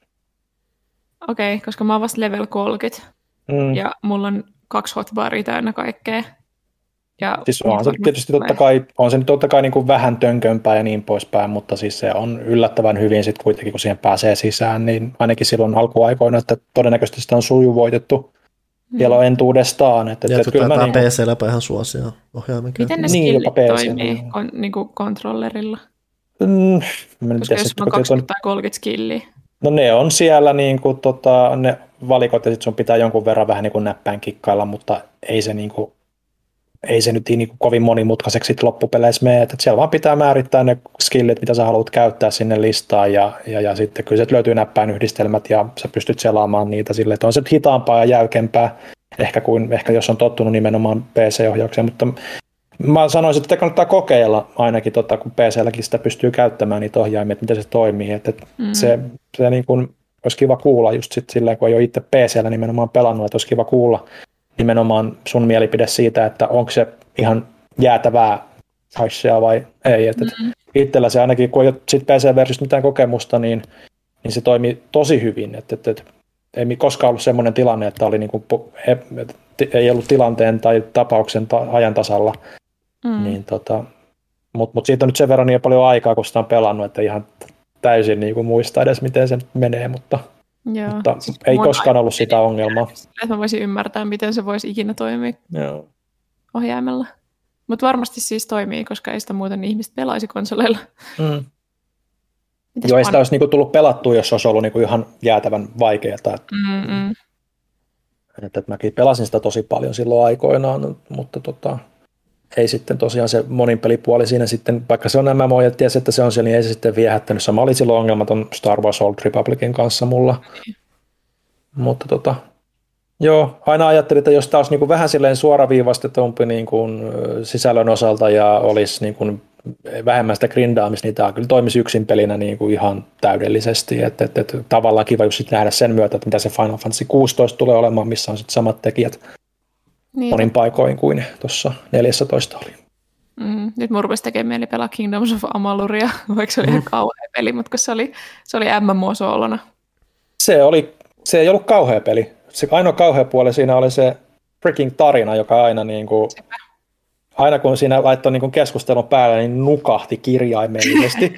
Mutta sitten siinä vaiheessa, kun mä tajusin, että täällä Juonilla ei oikeasti mitään väliä, kunhan mä nyt tiedän, keskustelusta kuitenkin aina sitten tulee se prompteri, minne kannattaa mm-hmm. mennä seuraavaksi, niin kyllä mä siitä pelimekaniikasta ja pelaamisesta ja tutkimisesta tykkäsin. Mutta heti kun mä rupesin skippaamaan kaikki tarinaosat, se peli parani niin kuin ihan älyttömästi. Että hyvää toimintaa ja hyvää tutkimista. Mä skippasin kaiken. Joo. Ja sitten katselin sitä niin kuin loppuun silleen, että hmm, okei, okay, mm. aivan. On ehkä missannut aika paljon. Mitä sä mm. kokeilisit Final Fantasy 12? Öö, kyllä mä oon pelannutkin. Se on ollut ihan kiva. Mä en ole vaikin päässyt ihan super pitkälle siinä. Mm. Mä oon monta kertaa aloittanut se.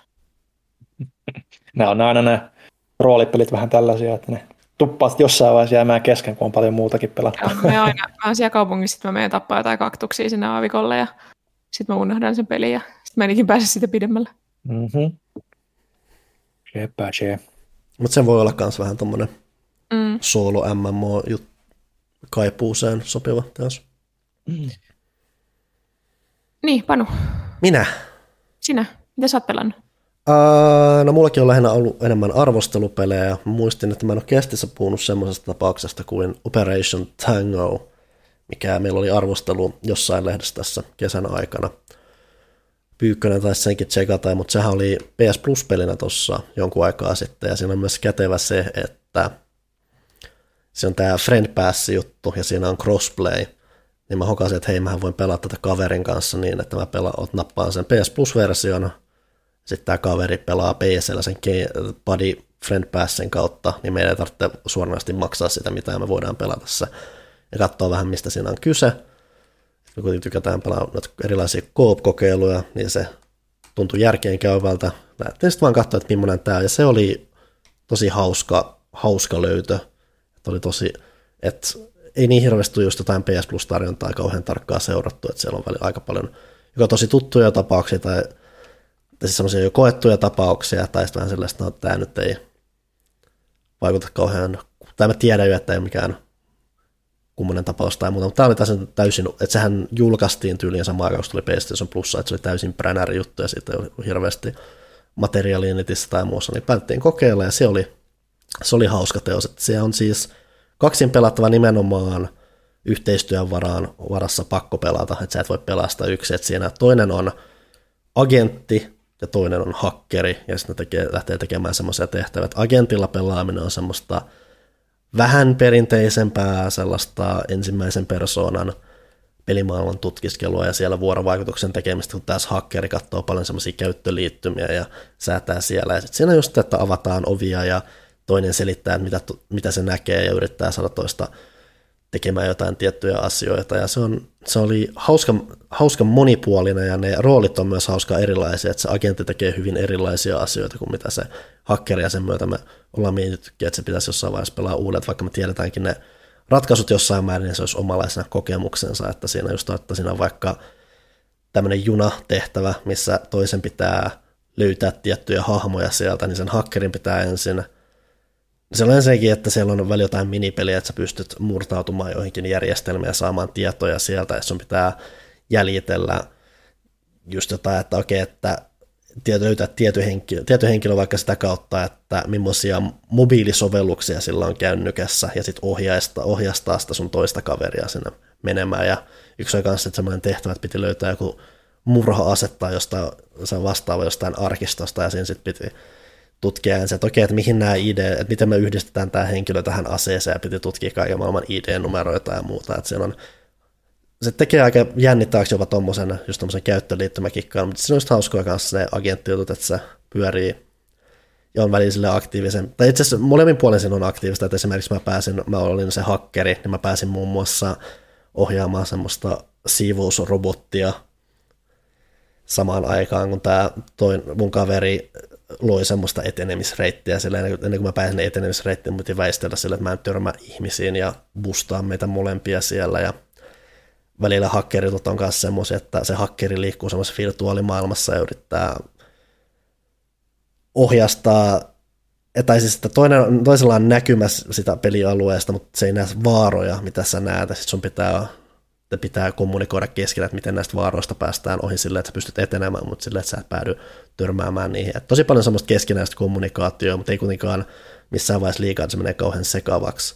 No yhdessä kohtaa, että siinä on myös semmoinen hakkerointikohta, missä tulee tosi paljon asioita, mutta senkin, että kun pitää pään kylmänä, ja se aluksi tuntuu tosi sekaalta, kun pitää vaan kuitenkin pään kylmänä, niin se on, se on, se on hyvin hallinnassa. Tavallaan sitä voisi jossain määrin miettiä minipelikokoelmana, koska ne on hyvin erilaisia asioita, mitä sä teet, mutta samalla ne on niin loogisesti laitettu yhteen sinne, mitä sä teet, että se ei tunnu sellaisen minipelikokoelman, vaan se tuntuu yhtenäiseltä loogiselta seikkailulta, ja se oli, se oli tosi hauska, hauska elämys siinä määrin, että mehän pelattiin se, pelattiin se yhdellä istumalta, mikä vei sen varmaan kolme tuntia tai jotain. Ei hirveän pitkä mm. peli, mutta ei sen tarvikkaan olla, että sen on sen verran paljon vaihtelua ja sen yhden pelikerran sisällä, että sen oli, sitten tuli paljon tulee.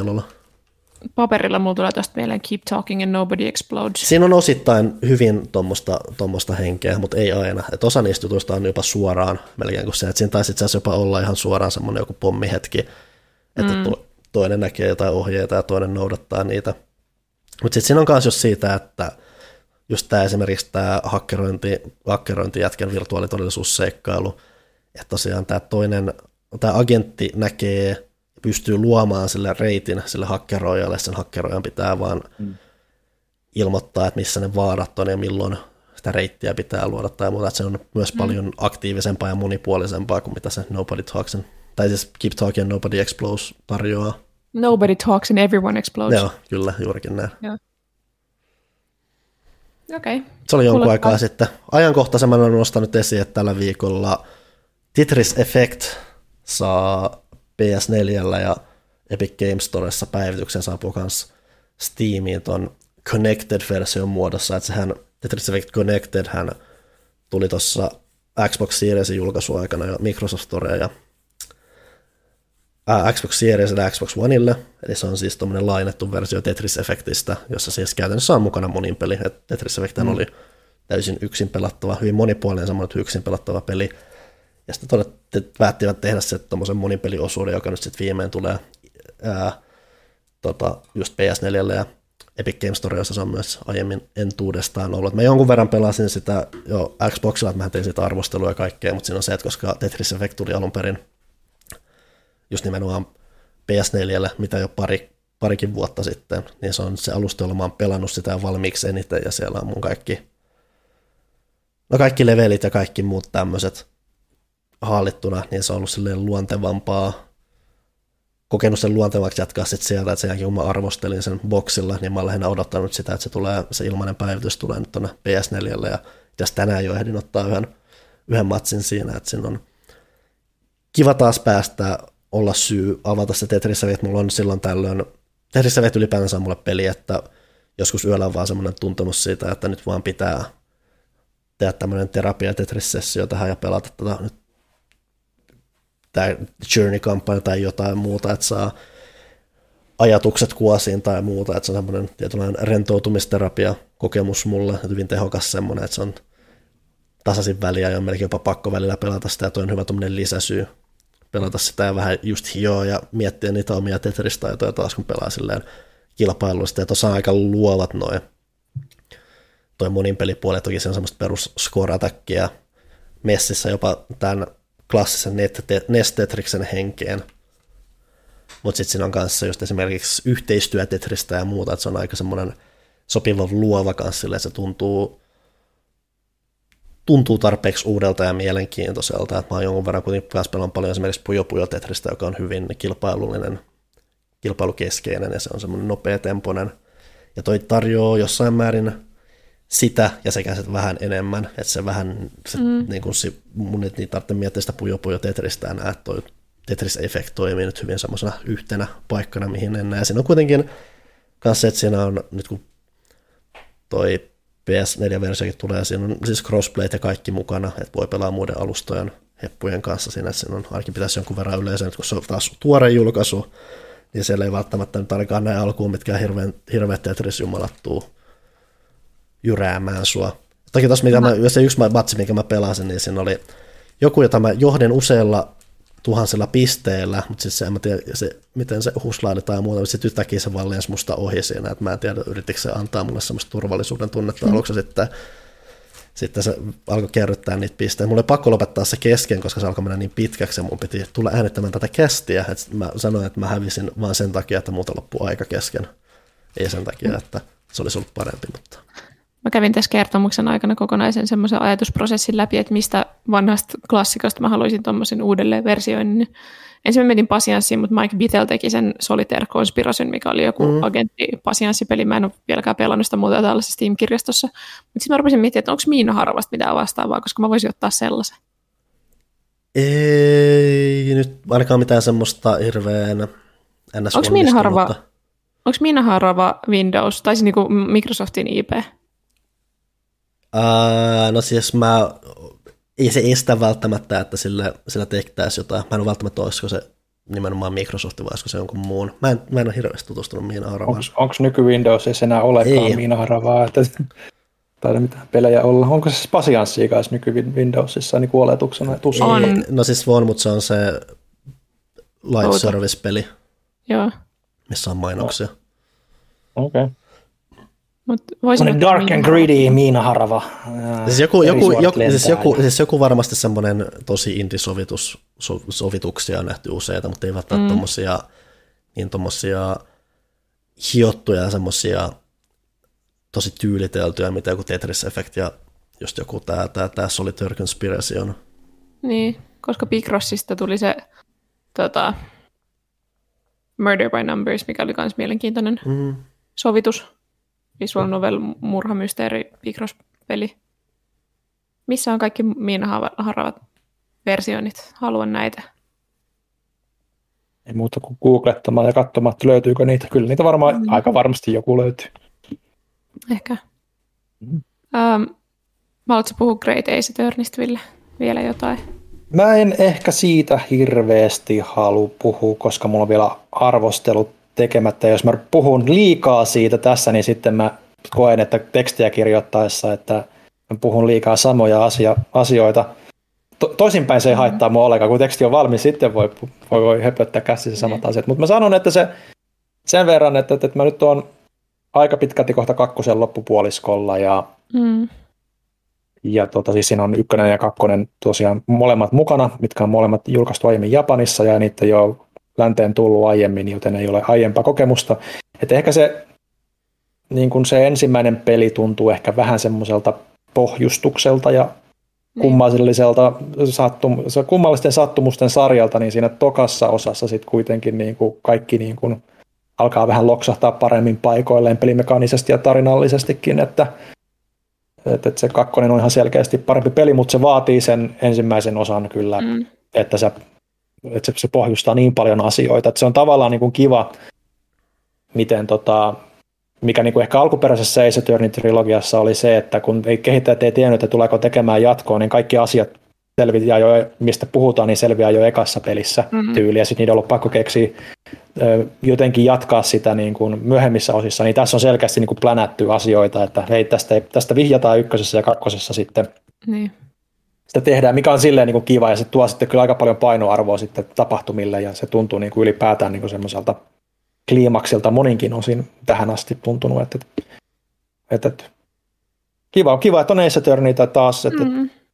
tiettyjä asioita toivoisin, että se tekisi toisella tavalla, mutta ei olisi vähän ehkä menty eteenpäin eikä taaksepäin tietyissä asioissa, niin. mutta tota, hy, hyvä peli kyllä. Siis, kuten sanottu, mä oon pelannut sitä ja Skyward Swordia enemmäkseen kuitenkin tota Greatest Attorneyta, niin mä oon pelannut kaksi viikkoa ihan puhtaasti niin kuin, mm.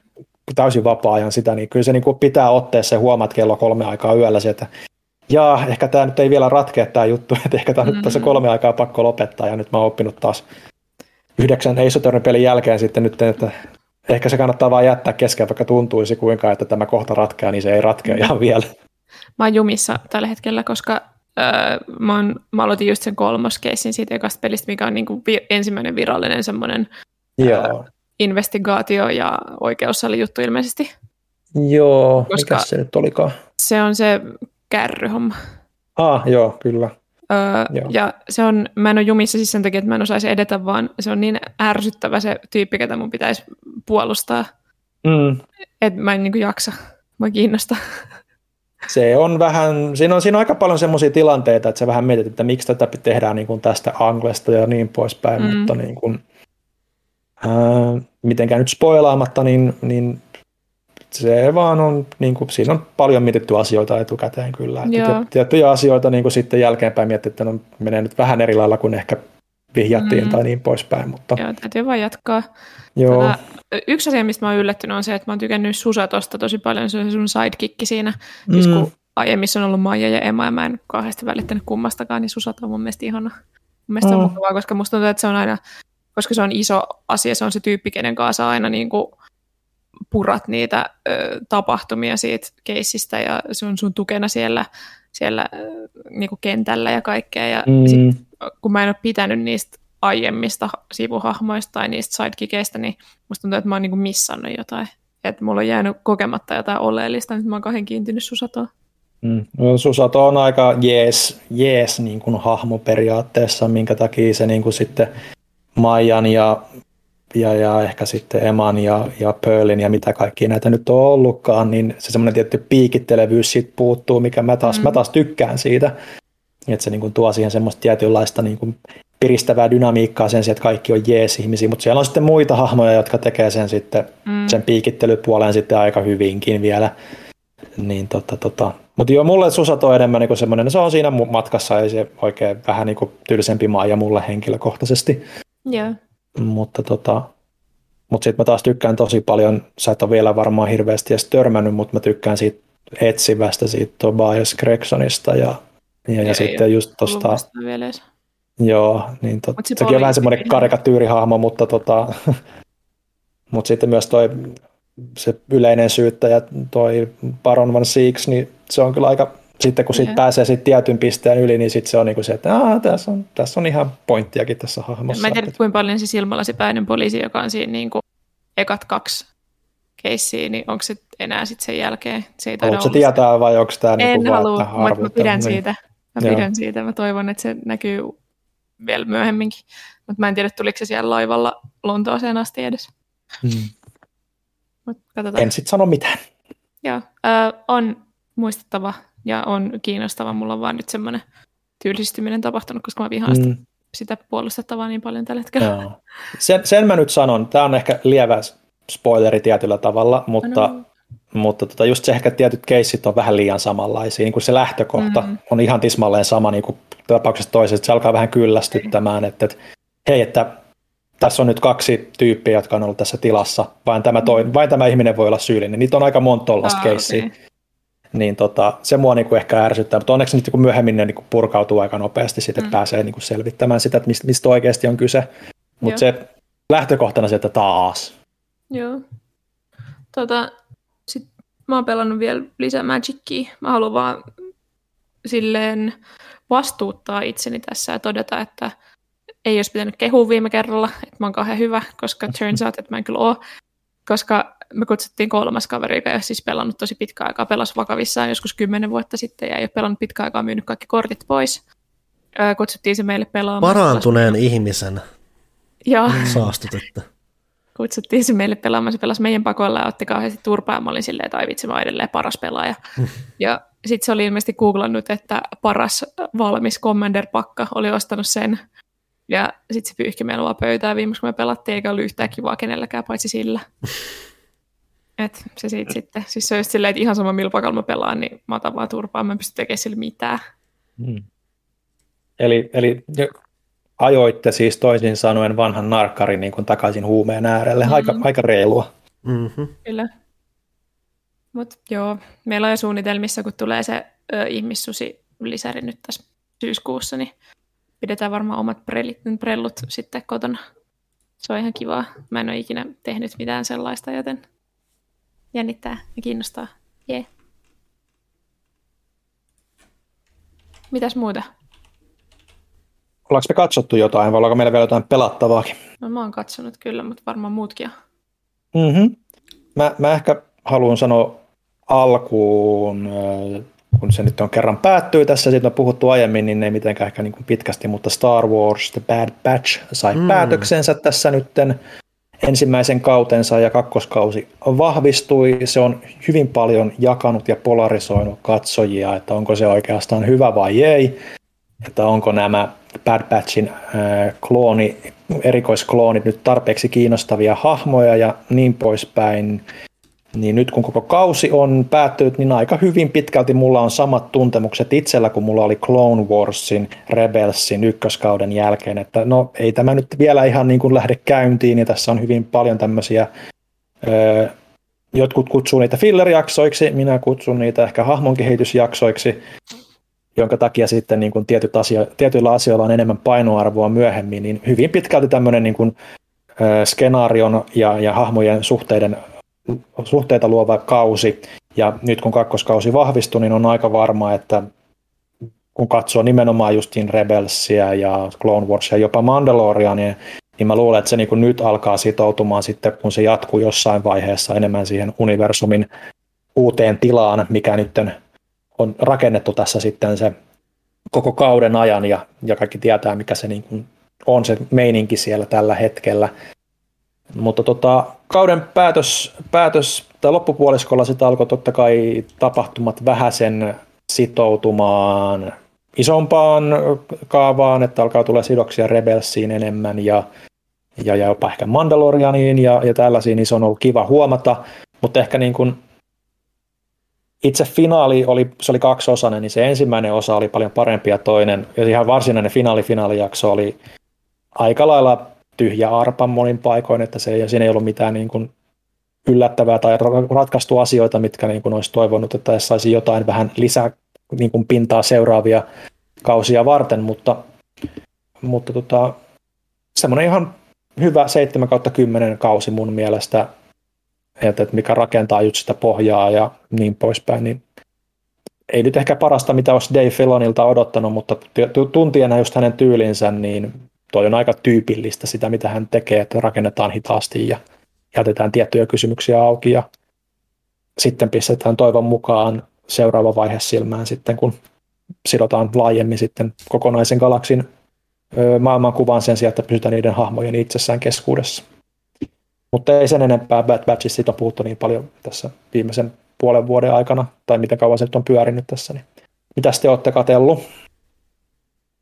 Öö, mä nappasin vihdoin, kun Pleikkarilla on semmoinen Apple TV-tarjous, että jos sä lataat Pleikkari Vitoselle sen sovelluksen, niin saat, öö, tai mä en tiedä, onko se vaan Pleikkari Vitoselle vai onko se nelosellekin, mutta kuitenkin kun latasin Pleikkari Vitoselle, niin sen sovelluksen, niin sain puoli vuotta Apple TV Plussaa ilmaiseksi. Uhuh niin tota, lunastin sen. Siellä on semmoinen sarja kuin Truth Be Told, mikä yhdistää tosi monta ö, lempiasiaani. Se on siis kertoo semmoisesta true crime podcasterista, joka on joskus pistänyt ö, kaltereiden taakse semmoisen teinitappajan, ja sitten se rupeaa miettimään, että onkohan se kuitenkaan ollut se, että se rupeaa selvittää, että, että mitä siinä oikeasti tapahtui. Pidän True Crime podcasteista ensinnäkin. Mm. Mutta sitten tota, ö, siinä on siis Octavia Spencer on tämä podcast, nainen, Oscar-palkittu näyttelijä, joka on ollut vähän kaikessa viime aikoina. Mutta sitten siinä on äh, semmoiset kaksoset, jotka oli siis tämän tapetun miehen lapset, oli teinejä mm. silloin ja nyt ne on aikuisia, niin tota, se on Lizzie Kaplan esittää molempia se on mun kaikkien aikojen suurin naisihastusidoli ja näyttelijä. Hmm. Tota, rakastan sitä niin paljon, mä oon nähnyt suurin piirtein kaiken, missä on ikinä ollut. Niin tää oli tämmöinen iso aukko, niin mä rupesin nyt katsoa sitä. Ja se on ollut oikeasti tosi hyvä. Siinä on äh, aika paljon kaikenlaista saatu mahtumaan siihen mukaan, että siinä on äh, paitsi tätä niin podcasterin-hommaa ja sitä murhamysteeriä, niin siinä on myös niin kuin, paljon äh, rotuasioita. Tämä podcasteri on musta, mutta sitten tota, se tappaja, niin siitä on tullut natsi vankilassa. Ja siinä on paljon niin kuin, ensinnäkin sitä niin kuin mustaa kulttuuria ja sitten tätä kontrastia, että se yrittää oikeasti niin kuin auttaa tämmöistä niin kuin kokoon jäsentä ulos mm. vankilasta, mikä aiheuttaa sitten tosi paljon skismaa sen niin kuin henkilökohtaisessa elämässä, ja se on ihan mielenkiintoinen ulottuvuus siihen, mikä voisi muuten olla vaan semmoista niin kuin ihan pelkkää hömppää. Ja Lizzie Kaplan on ihana kuten aina. Hmm. Mä myös innoissani Netflixiin just eilen ilmoitettiin, että Netflixiin tulee semmoinen tota Gravity Fallsin tekijöiltä semmoinen aikuisten animaatiosarja, mikä kertoo semmoisesta niinku varjohallituksesta tai semmoisesta, missä on semmoisia agentteja ja Lizzie Kaplan esittää siinä sitä päähenkilöä. Niin aion katsoa senkin pelkästään sen takia, että siinä on Lizzie Kaplan.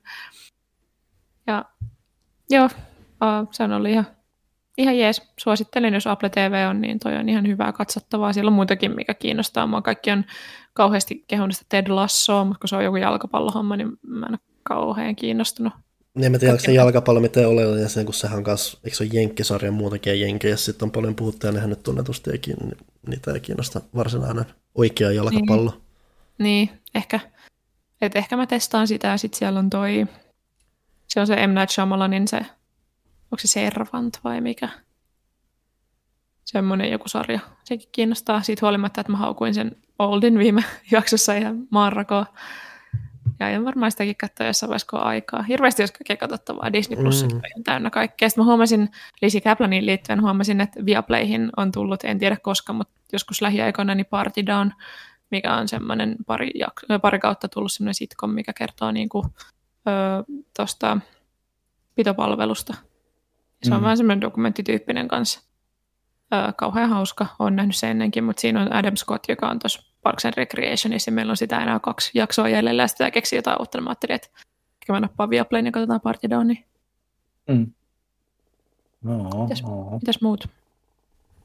Viaplaysta mulle tuli nyt mieleen, että mun piti itse asiassa viime kästissä puhua, mutta päätettiin, että vähän pidetään lyhyemmäksi kuin venähti jo muutenkin, niin tota, Orville lisäksi katsoin sieltä kesäloman aikana vanhan tämmöisen, en tiedä suosikki, mutta semmoinen, mitä katsottiin silloin mummon kanssa, kun hän oli vielä elossa.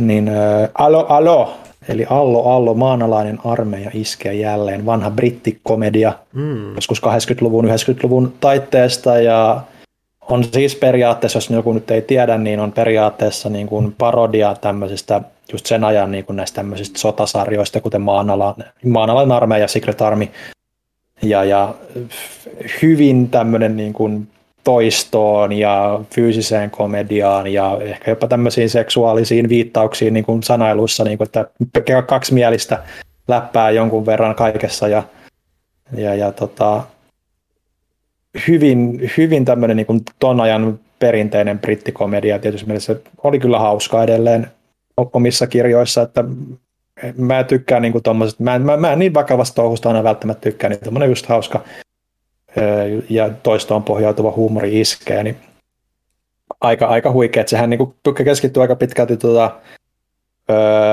kahvilan pyörittäjään, joka tota, on sitten tuolla Ranskassa, kun natsit on sen piirittänyt ja, ja miehittänyt, niin tota, siellä sitten yrittää vastarintaa niin kuin hulvattomin keinoin ö, auttaa siellä. Ja sitten kuitenkin myös niin kuin yrittää pitää suhteet ö, saksalaisiin upseereihin, jotka tuntee hänet vähän liiankin hyvin, niin sitten heidänkin kanssa niin kuin yrittää suhmuroida. Ja kaikki tietää, että tämä tekee niin kuin hommia molempiin suuntiin ja siitä sitten tulee aika hulvattomia tilanteita, tilanteita jatkuvasti. Ja tässä on niin kuin keskeisenä, keskeisenä roolina se, että, että kaveri niin kuin piilottaa muun muassa – arvokkaita tavaroita omassa kellarissa, kuten isotissista Madonna-taulua ja, ja, ja kaiken maailman makkaroita, ja tietysti niistähän saadaan sitten kaiken maailman vitsejä aikaiseksi. Ja, ja, ja tavarat vaihtaa omistavaa jatkuvasti ja, ja niin poispäin, niin se on kyllä aika, aika tämmöinen niin kuin klassikko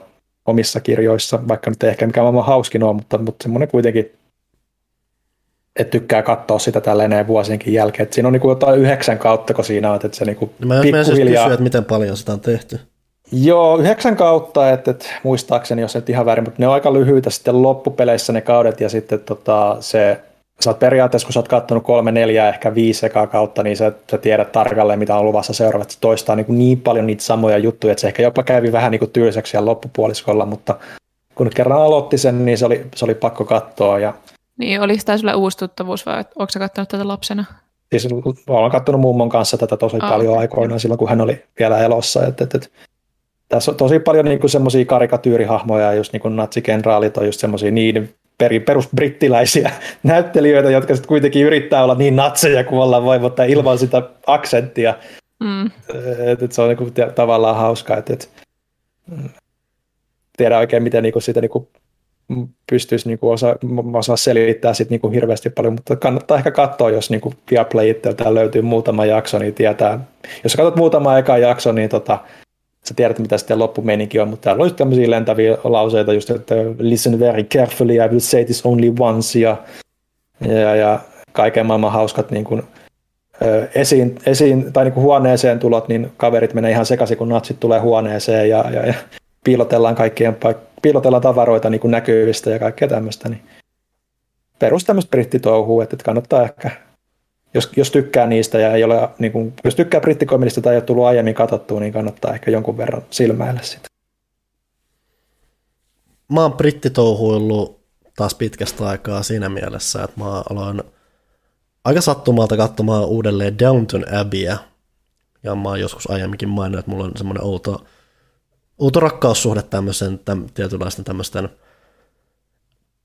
menneen ajan brittiylemystön elämää käsitteleviin mm. sarjoihin, leffoihin. Tähän on periaatteessa aikaa moderniin aikaan sijoittuva, ja sehän tässä on vähän koukkuna se, että hän sijoittuu 1900-luvun alkuun. Käynnistyy itse asiassa siitä, kun Titanic uppoaa ja muuta, ja keskeinen juttuhan siinä on hyvin paljon se, että ah, asiat ja ajat muuttuvat, ja kaikki on ihan mullin mallin sen myötä, ja se, sen myötä siinä on kuitenkin, se on tosi lumoava sarja mulle ollut aina – että sehän mm. on se, että sehän käsittelee niin sekä tätä brittiylemmistöä, että siinä on Lord Grandhamia ja sitten sen palvelusväkiä, ja ne molemmat on hyvin keskeisiä, ja siinä, ja siinä on tavallaan tietynlaista vastakkainasettelua, ja vaan kun se muutos on iso asia siinä, niin puhutaan paljon just siitä, että ah, näille palvelijoille avautuu uusia elämän mahdollisuuksia, ja oikeudet paranee, ja asiat ei ole niin mustavalkoisia ja muita, ja siitä huolimatta siinä on yksi viehättävä juttu on se, että se ei ole silleen mitenkään yli ylväs näiden asioiden suhteen. Se, esimerkiksi kun Britit, Brit, Britit on niin pitkäaikainen monarkia, joka on perustunut tämmöisiin lordimeininkin hyvin pitkän aikaa, niin se tarkoittaa, sitä käsittelee paljon myös muun muassa sitä, just kuinka se ei ole ihan yksinkertainen asia, että näiden lordien valta hiljalleen hipuu ja rahat uppuu tai muuta, koska se vaikuttaa myös siihen väkeen itseensä ja Mm. Ylipäätään se käsittelee just paljon sitä, että vaikka muutos tulee, ja vaikka sitä voisi välillä miettiä, että no totta kai tämä esimerkiksi tämä Irlannin vapautta haluava Branson, niin totta kai se on tavallaan äärimmäisen oikeassa tässä. Tai yksi vahvin hahmohan, mitä tässä on, että tässä on tämä erittäin liberalisti tämmöinen Mrs. Crawley, tämmöinen vanhempi naishenkilö, joka on siis erittäin sinisilmäinen, erittäin auttalavainen, ja sehän saa koko ajan siinä nenilleen siinä, ja silloin tämä vastapuolen tämä Maggie Smithin enemmän menettää sitten tämä varsin konservatiivinen tämmöinen, tämmöinen van, vanhoillinen mm. vanhushahmo, niin se liberaalihan saa siinä, tai liberaalimpi henkilöhän saa koko ajan vähän nenilleen siinä koko ajan, mutta silti samalla sen Maggie Smithin hahmon kautta sit siitä kuitenkin tuodaan paljon esille sitä, että vaikka se liberaali ilme, ilme, tuodaankin hyvin sinisilmäisenä esiin tai muuta, niin siellä on selkeästi se hyvän tahtoisuus myös nousee sit sieltä esille. Sille ei, sille, siinä, siinä ei naurata sille Mäki, tai siis asioille kyllä naurata, ja Maggie Smithin hahmo on ylivoimaisesti paras että se on siis varmaan jot, jot, jotkut ihmiset, jotka on nähnyt Downton Abbeystä, niin ne on nähnyt sen fanhus hahmon räikyvissä tuommoisissa mekoissa, mutta räikyvissä ajalle sopivissa mekoissa, joka istuu silleen tuomitsevan näköisesti jossain. Se on siis ehdottomasti sen sarjan hauskin hahmo, siitä saadaan paljon huumoria aikaiseksi, vaikka tämä siis ei ole komedia tai muuta. Mutta se käytetään hyvin vahvasti hyödyksi siinä, että siinä on kuitenkin tämä just tämä liberaalihahmo, joka saa paljon nenilleen, mutta kuitenkin sen, sen, sen on semmoinen ei niin välitön, vaan semmoinen varovaisempi vaikutus sille, että se, mikä kuvastaa sitten sitä, että miten nämä muutokset ja muut tulee esille tässä. Ylipäätään kun tämä on semmoinen sarja, mikä on tosi paljon sitä, että koska on tämmöistä ylömöstöä, mikä tarkoittaa, että se on paljon just tämmöisiä hyvin, hyvin tänä päivänä varsinkin hyvin teennäisesti teennäisen näköisiä tapoja, että pitää kutsua ihmisiä oikein ja voi, voi apua. Tuolla naisellahan on housut jalassa eikä mitään hametta ja muuta. Ja tuodaan tuommoisia asioita, mitkä siis tuntuu tosi pöhköiltä ja on kuitenkin se, miten raskaasti kuitenkin vaikuttaa niihin ihmisiin, niin se saa jo tietyllä tapaa ää, niin kuin välittämään siitä, että mitä siinä tapahtuu ja miten tämä kehittyy ja onko tämä maailma, että huhu, onpas maailma ollut pöhkö aina silloin tällä. Ja sitten siihen tuodaan semmoinen, aina väliin semmoinen tosi vahva kontrasti siihen, että tässä on tosi paljon, on, tosi paljon ongelmia rakentuu siitä, että ihmiset on pöhköjä ja semmoisia, tai siis ihmis on turha, turhan iso halu jatkuvasti pitää tietynlaisia perinteitä ja vaalia niitä ja turhan iso osa kaikista päätöksenteosta ja miten asioita tehdään, perustuu siihen. Ja asiat on tosi pikkumaisia. Siis aina väliin siihen tulee sitten asioita, että tähän alkaa siis Titanikin uppoamisesta, sitten tulee ekaa maailmansotaa ja tässä on muun muassa tämän sarjan loppupuolessa tulee myös yksi semmoinen yllättävän verinen kohtaus, mikä kun se tulee, niin se on niin jopa absurdilla tavalla shokeraava, mikä sitten asettaa noita kaikkia tuommoisia pikkumaisia juttuja semmoiseen jännään jännään perspektiiviin siinä kaikessa niiden muutosten ja muiden välissä. Ja siinä on tosi ha- hauska semmoinen nyanssi näiden kaikkien välillä, että lopulta se, että mitkä asiat merkitsee, tai että mietitään paljon, että miten jotkut asiat merkitsee, miksi näin pik- pikkumainen asia voi merkitä näinkin hurjassa maailmassa. Että siinä on paljon, mm. se, siinä on semmoinen, mä en selitä sitä kauhean koherentisti tässä, mutta siinä on hy, tosi hyvä nyanssi tuommoisten pikkusten asioiden välillä, mitä se sitten jatkaa useamman kauden välillä. Se on kuitenkin hyvää hahmon kehitystä ja muuta isoista, vaikka on tämä Irkko jätkä, jonka mä mainitsin, joka siis on, tämä siis sijoittuu aikaa, Irlanti on vielä Britannian alaisuudessa ja muuta, ja siellä on halu vapautua, ja, mutta kuitenkin tämä Irkko jätkä, joka päätyy siis tänne Downton Abbeyin, joka on siis tämä, missä tämä lordit ja palvelijat asustaa ja puuhastelee, päätyy sinne kuskin, kuskin asemassa, mutta sitten tietenkin rakastuu yhteen näistä tyttäreistä ja saa sen raskaaksi ja muuta. Ja sitä kautta sitten kasvaa osaksi sitä perhettä ja sitten oppii ymmärtämään sitä muuta, mikä vähän niin kuin tiivistää yhteen sen, että on paljon vastakkainasetteluja, mutta ne ei ole mustavalkoisia.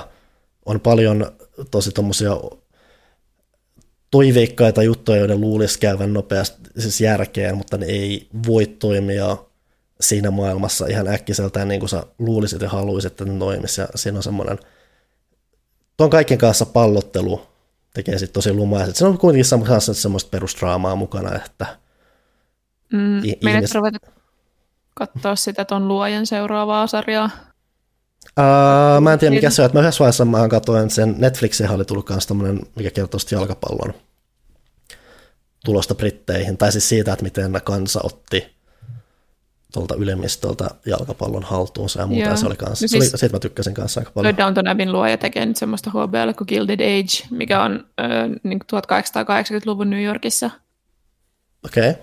Et mä mietin, että vaikuttaako se, että se niin kuin siirtyy sinne Jenkkien puolelle, niin sun kiinnostukseen, että onko se enemmän niin kuin brittipukudraama ihmisiä? Brittipukudraamassa on se, että se on niin, se on niin paljon sitä historiaa, mikä vaikuttaa siihen, mm. ja et mä en, et kyllä mua periaatteessa kiinnostaa mitä, kaikki, mitä toikin tekee. Mä tykkäsin just kanssa siitä futisjutusta ja tuon ajan jenkkijuttu periaatteessa, mutta siinä on, että noissa niin vai, paljon vaikuttaa se brittihistoria mun mielestä just mm. se, että kun Jenkeissä vähän se koko pointti on se, että lähdetään eroon niistä briteistä ja tehdään jotain niin. omaa. Ja, että tossahan, ja tos, tossahan, on kuitenkin tosi erilainen. Mm, ja siis tossa, just toi kohteliaisuusyhteiskunta. Mm. Ja siis Downton Abbeysähän siinä on muutama amerikkalaistaustainen hahmo, jotka mm. on yksi keskeinen piirre on siinä se, että ne nauraa brittien vanhoille tavoille ja muuta, mm-hmm. just, että ne on just osa tuomassa sitä perspektiiviä sillä, että vitsit olette tämmöisiä takaperus ja hoopoja, miten te hoidatte näitä asioita ja muuta. Ja ylipäätään siellä on hauska semmoinen aika tietynlainen hauska semmoinen katsaus ei niin kaukaiseen historiaan, että siinä kuitenkin sitten käydään silleen semi-luonnosti läpi myös tuommoisia 1900-luvun just kun mä sanoin, että Titanic uppoa on ekaa maailmansota, on Espanjan tauti ja siinä on, on, on Hitlerin epäonnistunutta vallankumousyritystä ja miten se vaikuttaa noihin kaikkeen ja miten Venäjän vallankumous näkyy tuommoisessa, ylipäätään tosi isoja asioita tapahtuu, mutta silti se kaikki lopulta keskittyy siihen Downton Appin rakennukseen, missä nämä ihmiset kummata, kylläpäs maailma nyt on menossa outoon suuntaan, mutta ehkä, ehkä me tässä nyt vielä löydetään keinoja. Siinä on just se, että koko ajan tapa, taustalla tapahtuu paljon, mutta kaikki on lopulta hyvin ihmisläheistä, ja se lähtee kuitenkin sit siitä, että ne, siellä on ihmisiä, jotka, jotka elää tätä juttua, ja ne, ne kokee sen kukin omalla tavallaan, riippuen vähän siitä, mistä ne on tullut ja mihin ne on menossa. Tiedätkö, missä muussa on ihmisiä? Hmm? The Suicide Squad-elokuvassa, jonka sä oot kuulemma nähnyt. Joo, mä kävin toistamisen leffassa. Ja lähinnä mietin, että tota oli hehkutettu jonkun verran, että se on, on tämä James Gunnin tekemä nykyään. Mä en sitä aikaa Suicide Squad-leffaa koskaan nähnyt. Mä jossain määrin on tietoinen, mitä siinä tapahtuu ja mikä siinä on about pielessä, tai mitkä kaikki siinä on pielessä. Että lähinnä kiinnosti just nähdä, että kuitenkin James Gunnin, mä en niin ole tuttu James Gunnin materiaalin suhteen muuta kuin nämä Marvel-jutut, nämä Guardians of the Galaxy-jutut. Tässä se pääsee vähän irrottelemaan sillä ns. gore-historiallaan tai sillä, että se on vähän semmoinen hyvin tietynlainen, että kun se, tähän on siis Jenkeissä R-luokiteltu leffa, eli mm-hmm. veriroiskuu ja niin poispäin, mutta se kans on enemmän osa sitä tyylittelyä tai muuta kuin semmoista suoranaista glorifivointia, vaikka kyllähän tuossa glorifoidaan myös sitä jossain määrin, mutta se ei, sillä on se on osa sitä tyyliä, että se on vähän semmoinen räiskyvä ja muuta. Ja mm. se oli, mä oon nimenomaan tyytyväinen, että mä katsoin sen tolleen leffassa, koska se on just semmoinen ihan viihdyttävä elokuvateatteri räpellys. Et mä olisin melkein vähän toivonut, että James Gunn, soi, Gunn olisi saanut ehkä siitä jopa vähän oudomman aikaiseksi, tai semmoisen jopa sekopäisemmän, että se on loppupeleissä se on, tuntuu ehkä vähän, vaikka se onkin tuommoinen R-luokiteltu leffa, jonka pääpahissa on iso meritähti, niin se on lopulta aika, sillä lopulta jalat aika tukevasti maan pinnalla. Muutamia hölmöjä juttuja siellä täällä, ja se tekee sitten tosi persoonallisen, mutta se oli enemmän just semmoinen, että no tämä oli kiva tämmöinen popcorn-leffa tähän väliin, mm. jos se tulisi, sitten kun se tulee muulle saatan, en mä varmaan koskaan näitä tarvetta katsoa sitä tulee isolta ruudulta ihan mm. vänkätä. Jos melkein jännittävintä tuossa on se, että kun se on toi Suicide Squad, eli kertoo tuommoista DCn pahiksista, niin se jännittävä juttu on se, että siinä on tosi häröjä ne pahikset, mitä siellä on olemassa, ja tuossa kierretään aika paljon sieltä, että siinä on alussa isosti joku näätä tai joku mikä tämä mikä siis on semmoinen kahdella jalalla kävelee karvaotus, joka ei osaa puhua edestä ja muuta. Ja... Sitten siellä se Polka Dot Man. Joo, joka on, se on jopa vähän klassisempi hahmo, että, joka on nimellisesti hupsu. Se on lopulta aika traaginen hahmo jopa. Se on, ihan, se on aika, aika hyvä.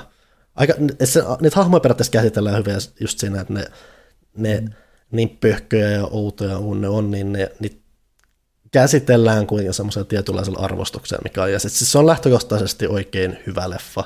Mm. Mä olisin vaan jotenkin ehkä toivonut, että se olisi ehkä pöhkö. Siis vähän jotenkin, ehkä mennyt, ottanut vaihteen vähän enemmän sinne pöhkömpään suuntaan, että se, tai jotain, että siis se vaan tuntui mun vähän vajaalta jotenkin se, että se tyyli olisi tarvinnut vielä jotain Mm. Täytyy käydä katsoa, mä en ole vielä ehtinyt. Mä oon kylläkin vähemmistössä siinä, että mun mielestä Suicide Squad 1 oli ihan viihdyttävä.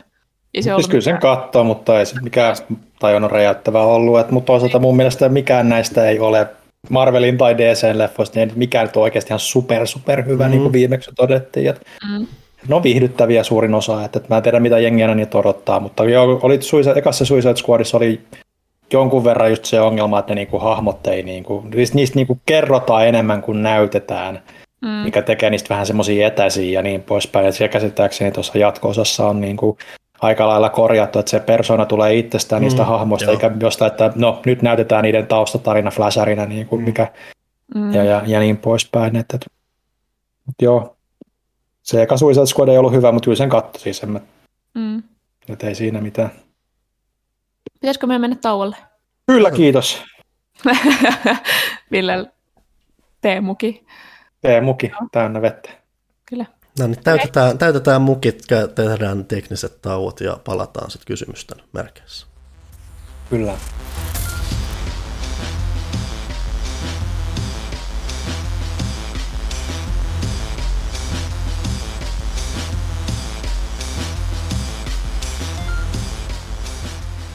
Vesilasi on täysi, toivottavasti kaikilla muillakin, niin kuvainnollisesti kuin tälle oikeastikin, en tiedä. Ville!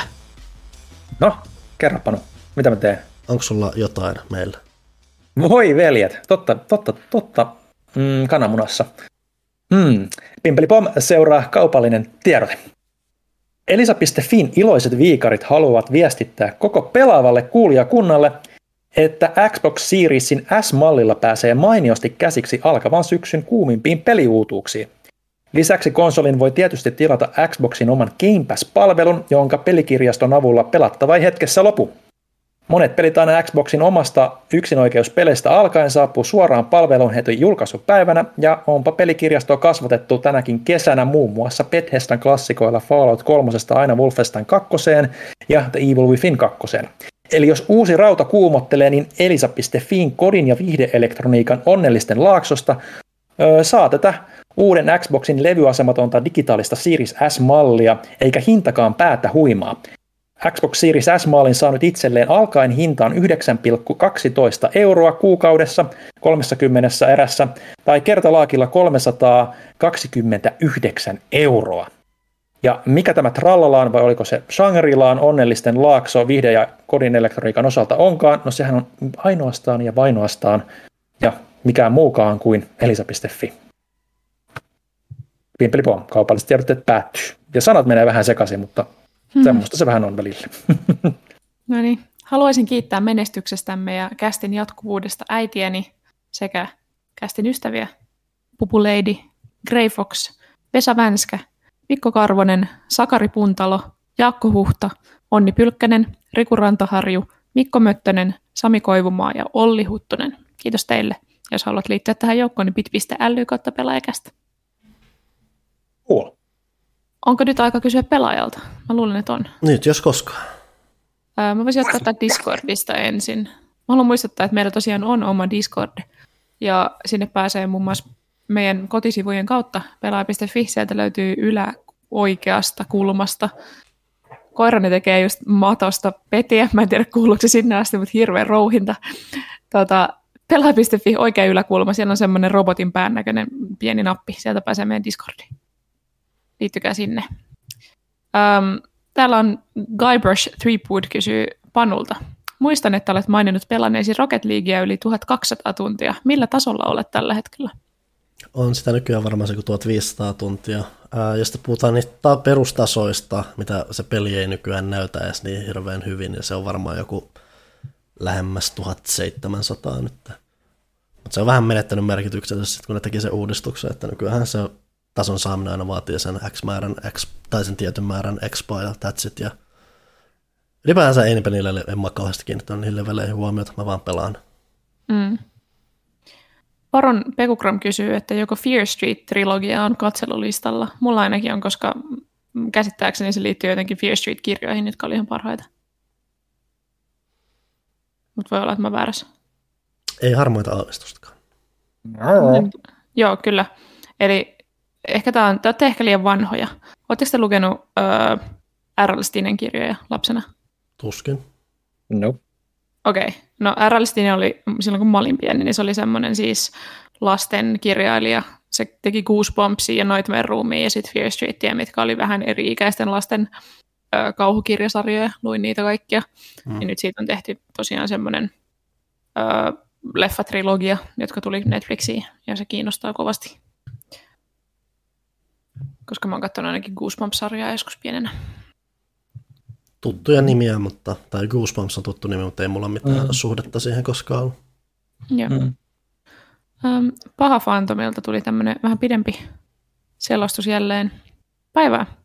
On ollut ilahduttavaa saapua jälleen vastaanot- vastaanottimen ääreen kuuntelemaan, kuinka te, rakastetun ja arvostetun kotimaisen peliaiheisen aikakauslehden pelaajan toimituksen jäsenet J. Puustinen, V. Arvekkari ja P. Saarenoja olette avanneet Suomen yhdeksänneksi rakastetuimmassa podcastissanne meille, kuuliaisille, kuuliaisille kuulijoillenne, paitsi omien henkilökohtaisten elämienne, ennen kaikkea videopelimaailman tuoreita kuulumisia. Tuo oli ihan uskomaton lause, se oli viisi riviä melkein. Aion seuraavaksi esittää teille, arvoiset pelitoimittajat, ja jos sallitte, ystävämme, yhteisen kysymyksen. Ja ollos huoletta, aikomukseni ei ole tiedustella, mikä oli lempipelinä lapsena tai mitä odotatte loppuvuoden julkaisuilta, vaan kutittelen mielikuvitustanne skenaariolla, jossa pelaajalehti on järjestämässä Suomeen aivan uutta peliaiheesta messutapahtumaa. Kuvitellaan, että ihmisten jonottaessa testaamaan seuraavan sukupolven pelikonsoleita ja tulevan vuoden peliennakoita, pelaaja Expon päälavalle kävelee joukkohahmoja, istuen syvälle pehmeisiin nojatuoleihin ja laskien vesilasinsa vieressä seisovalle sohvapöydälle. On alkamassa paneelikeskustelu, mutta mistä aiheesta ja keitä lavalla ehkä onkaan puhumassa. Ja muistakaa, kaikki on mahdollista pelaaja Expossa. Mä en tiedä, miksi mulla automaattisesti tuli mieleen, että siellä pidetään näitä Stephen Hawkingin aikamatkustusbileet livenä. Eli jos ette tiedä, Stephen Hawking piti aikoinaan aikamatkustuspileen, mutta se ei kertonut ennakkoon siitä sitä ajankohtaa, vaan se kertoi sen jälkeenpäin, jotta aikamatkustajat sitten voi päätyä sinne. Okay. Eli teidän pitää nyt unohtaa tämä suunnitelma toistaiseksi sitten, kun se tapahtuu. Kyllä te tiedätte. Ja se on kauhean peliaiheinen muuta kuin aikamatkustus, ja aikamatkustus koskee kaikkea, niin huu. Sen myötä siellä voi myös olla ihan kaikkia. Se myös perustelee se, että kaikki on mahdollista. Siellä voi olla ihan kuka tahansa. Okei. Okay. Joo, toi on, toi on siinä mielessä ihan pätevä vastaus tähän, koska tämmöistä ei ole ikinä juurikaan pyörinyt päässä, niin, niin ei, täällä ei äkkiseltään taas nyt tota, mitään nimiä keksi. Eikä me pistä sinne vaan Thomas ja Huttunen ja Johanna puhumaan pelaajalehden päätoimittajuudesta keskenään useiksi tunniksi. Mun unelmissa siellä olisi Dragon Age 4 kehittäjät. Ja mä olisin se paneelimoderaattori ja mä kysyisin, että mikä vittu sen kestää. Nyt me saataisiin ehkä vastauksia. Mm. Se olisi hienoa koska pelaaja kaikki on mahdollista. Tota, otetaanko Twitter seuraavaksi täältä? Mä oon no, auki. Mm-hmm. Jaakko Ikirouta. Seuraako pelaajan toimitus kuinka innokkaasti e-sport-skenejä? Ja jos seuraa, niin mitä pelejä? Ei Järin innokkaasti kyllä lainkaan. Lähinnä, lähinnä ilmiöaspektina ja joskus mua kiinnostaa mm. niin ne tuotantopuolet, mutta ei, ei mua kaasti kiinnosta kilpapelaamisen seuraaminen niinkään. Mm. Syy, minkä takia, Mm, ja syy, minkä takia myös me lehdessä eikä, eikä saitillakaan niin juurikaan kun noita ehkä isoimpia ilmiöjuttuja käsitellä. Joo, kaikki kohut kiinnostaa kauheasti kyllä. Se on mielenkiintoista. Um, Gamer Eino eli Oreo Nerd kysyy, jos saisitte pelata vain kolmea peliä enää ja muut pelit joutuisitte myydä kautta poistaa, mitkä nämä kolme olisi? Itselläni nämä kolme olisivat Final Fantasy 7, Smash Ultimate ja Mario Bros. 3. Mitäköhän tähän olisi vastannut aikaisemmilla kerroilla? Joka kerta eri pelit tulee mieleen. No aloittakaa itsestäänselvyyksistä. Mulla on Sims 4, koska se on pelatuin peli koskaan. Joku Tetris siellä on. Mm. Mitäs en mä tiedä, onko se itsestäänselvyyksiäkään varsinaisesti. Kyllä se Metal Gear Solidkin jossain vaiheessa alkaa tyynpäännyttää vaikka Niin se on se, että sen pitää olla joku, niin. mikä pitää pystyä elämään. Niin. Että Rocket League on tavallaan, ja varsinkin jos ihmisillä ei ole muuta, aika, muuta mahdollisuutta kuin pelata sitä, niin se. Mm. Siinä on mm. kaksi. Mm. Pahan pistit. Mario Bros 3 on kyllä, siis se on mulla, jos joku kysyy, että mikä on kaikki aikaan paras mm. peli, niin se on mulla sellainen helppo vastaus, niin sen pelin säilyvyyden kuin myös aikansa mm. tekojen mm. Aina kun, kun on tylsä ja mielikuvituksen, niin muistaakseni olen sanonut vastaavasti, että Super Mario Maker 2, jos siinä on vaan pystyy ne palvelimet olla päällä, koska sieltä se pelattavuus ei, pelattava ei lopu ihan hetkessä. Mä varmaan säilyttäisin sen Jet Set Radio Futurein, koska se on kuitenkin se on mahtavuutta ja surullista, jos mä vois pelata sitä enää. Mm. Eikö se sitten joku, joku, joku Metal Gear Solid ja ja, ja, ja ehkä joku vähän pidemmän puolen roolipeli, mikä nyt sitten olisi, en tiedä. Niin, kolmannesta en osaa kyllä sanoa. Koska joku, jos otat joku 80 tuntisen roolipeli, niin jaksat sä oikeasti tahkota sitä uudestaan uudestaan sun koko loppuelämän? En mä tiedä, mä tunnen ihmisiä, jotka jaksaa pelaa Witcher 3 vaikka kuinka monta kertaa. niin ehkä voisi ottaa itse asiassa tuohon kolmeen jonkun, mitä ei ole vielä pelannut. Ehkä mm, mä Witcher 3, koska mä en ole niin kokenut sitä vielä, siinä on satoja tunteja sisältöä. Mm. No, sit se kaduttaa myöhemmin. Mm, totta. Ei ylimietitä tätä eteenpäin. Onko teillä mitään auki siellä? Onhan täällä. No niin. Mulla on semmoinen tapaus kuin pelaaja.fi, jossa Oho. Saska Kikkare aloittaa heti, että mitä kaikkia Panu on jyystänyt viime aikoina. Tulihan tässä jo aikaisemmin jotain ilmi. Kovasti koitetaan moni, jyystää kaikkea. Monitulkintainen kysymys. Mm. Kovasti jyystän kaikkea. Hyvä juttu. um, Mikaape tai Mika Ape. Mm-hmm. Voisin miettiä mm-hmm. tätä. Hei, onpa mukavaa, että taas on kästejä kuunneltavaksi. Edellisen kästin MTG-keskustelun ja Panun jorinoihin siitä, että ei jaksa kautta halua suunnitella omia pakkojaan, niin onko Panu kokeillut Keyforgea? Puheiden perusteella olisi täydellinen peli Panulla. Olen mä kuullut siitä, että tässä toki on se, että kun se on mun ymmärtääkseni vain fyysinen peli, niin ei mua sillä, että pitää olla aika selkeä kaveriporukka, sit, jonka kanssa myös pelata, että tekee tuommoisia investointeja. Että enemmän mulla tällä hetkellä kiehtoo kaikki just nämä virtuaalimuotoiset tuommoiset drafti-jutut, että ei tarvitse välttämättä tehdä mitään turhaa sijoitusta, vaan, tai eikä ylipäänsä tarvitse sitten säilyä miljoonia kortteja, mitä sitten randomisti pyörittää, että lähinnä, että olisi kiva, että virtuaalimuodossa saataisiin sitä jotenkin helpommin saataville, niin se on ehkä se mun toive. Mm. Ja toki mä en tiedä yhtään hirveän kauheasti, kauhean hirveästi Keyforgein mekaniikoista, että onko ne lopulta miten paljon mua kiehtovia. Tällä hetkellä se fyysisyys on ehkä se isoin, isoin ongelma. Sitten täällä kysytään, että oletteko pelanneet viime aikoina uusia lautapelejä? Jotain suosituksia kenties? Muuttuva labyrintti. Ei mun silleen mitään uusia, että mä oon joskus kai Samurai Swordista puhunut, mikä on hauska, varsinkin jos se on se laajennus. Siinä se on hauskaa, hauskaa yhdistelmä, semmoista petosmeininkiä mm-hmm. ja ihan vaan semmoista, että hei mä lyön sua nyt puukepillä päähän, pau. Se on tyydyttävää hohaa se. Ja sitten, että pidetään honorit suvussa, niin melkoista juonittelua. Se, sehän perustuu se johonkin bangi-peliin, mikä on villilänsi juttu, mutta se on mun mielestä, mä en ole sitä pelannut, mutta se tuntuu vähän turhan basicilta siihen Samurai Swordiin nähden. Mikähän sitten oli tämä yksi joku Changolo joku, mutta sen pointtina on se, että sen keskellä asetetaan semmoinen toteemi, ja sitten käännetään, sen, sen ympärillä pelaa menee sen ympäri, sen käännetään sen lappuseen, niiden lappuseen kuvioiden värin ja muuden perusteella sun pitää osata oikea-aikaisesti napata se toteemi mahdollisimman nopeasti siitä keskeltä ilman, että sä kaadat sitä tai että sysäät se jonkun silmille. Mä oon pelannut tätä. Se on tosi hyvä. Se on ihan hauska. Joo. Se kannattaa katsoa, että ei ole ikkunoita tai muuta lasia lähellä, mutta muuten se on, se on just semmoinen kiva valpas peli ja yksinkertainen, että siinä ei hirveästi, että sun vaan pitää nimenomaan olla valpas ja nopea, niin sitten se on Ja se on aina ilahduttavaa. Siis mä tykkään monimutkaisista ja pitkistä lautapeleistä, mm. mutta se on aina ilahduttavaa, kun joku tosi yksinkertainen ja helppo on ihan superhauskaa. Koska niitäkin on. Mä pelaan jonkun yllättävän paljon kanssa pokeria nyt viime aikoina. En toki rahasta, mutta on... Mikähän se... Netissä on semmoinen ilmaisen ihan missä sä voit järjestää omia verkkopelejä, missä on holdemia ja jotain. Mä en nyt täh- tällä hetkellä muista, ehkä mä laitan kästin kommenttipuoleen, mutta kuitenkin voi pelata selaimella kavereiden kanssa verkosti helposti just jotain holdemia tai muuta, niin mä oon jonkun verran nyt sitä pelannut. Et se on ollut jemmoinen hauska paluu, että vies mä oon pelannut pokeria just tolleen chipseissä enemmän joskus yläasteella.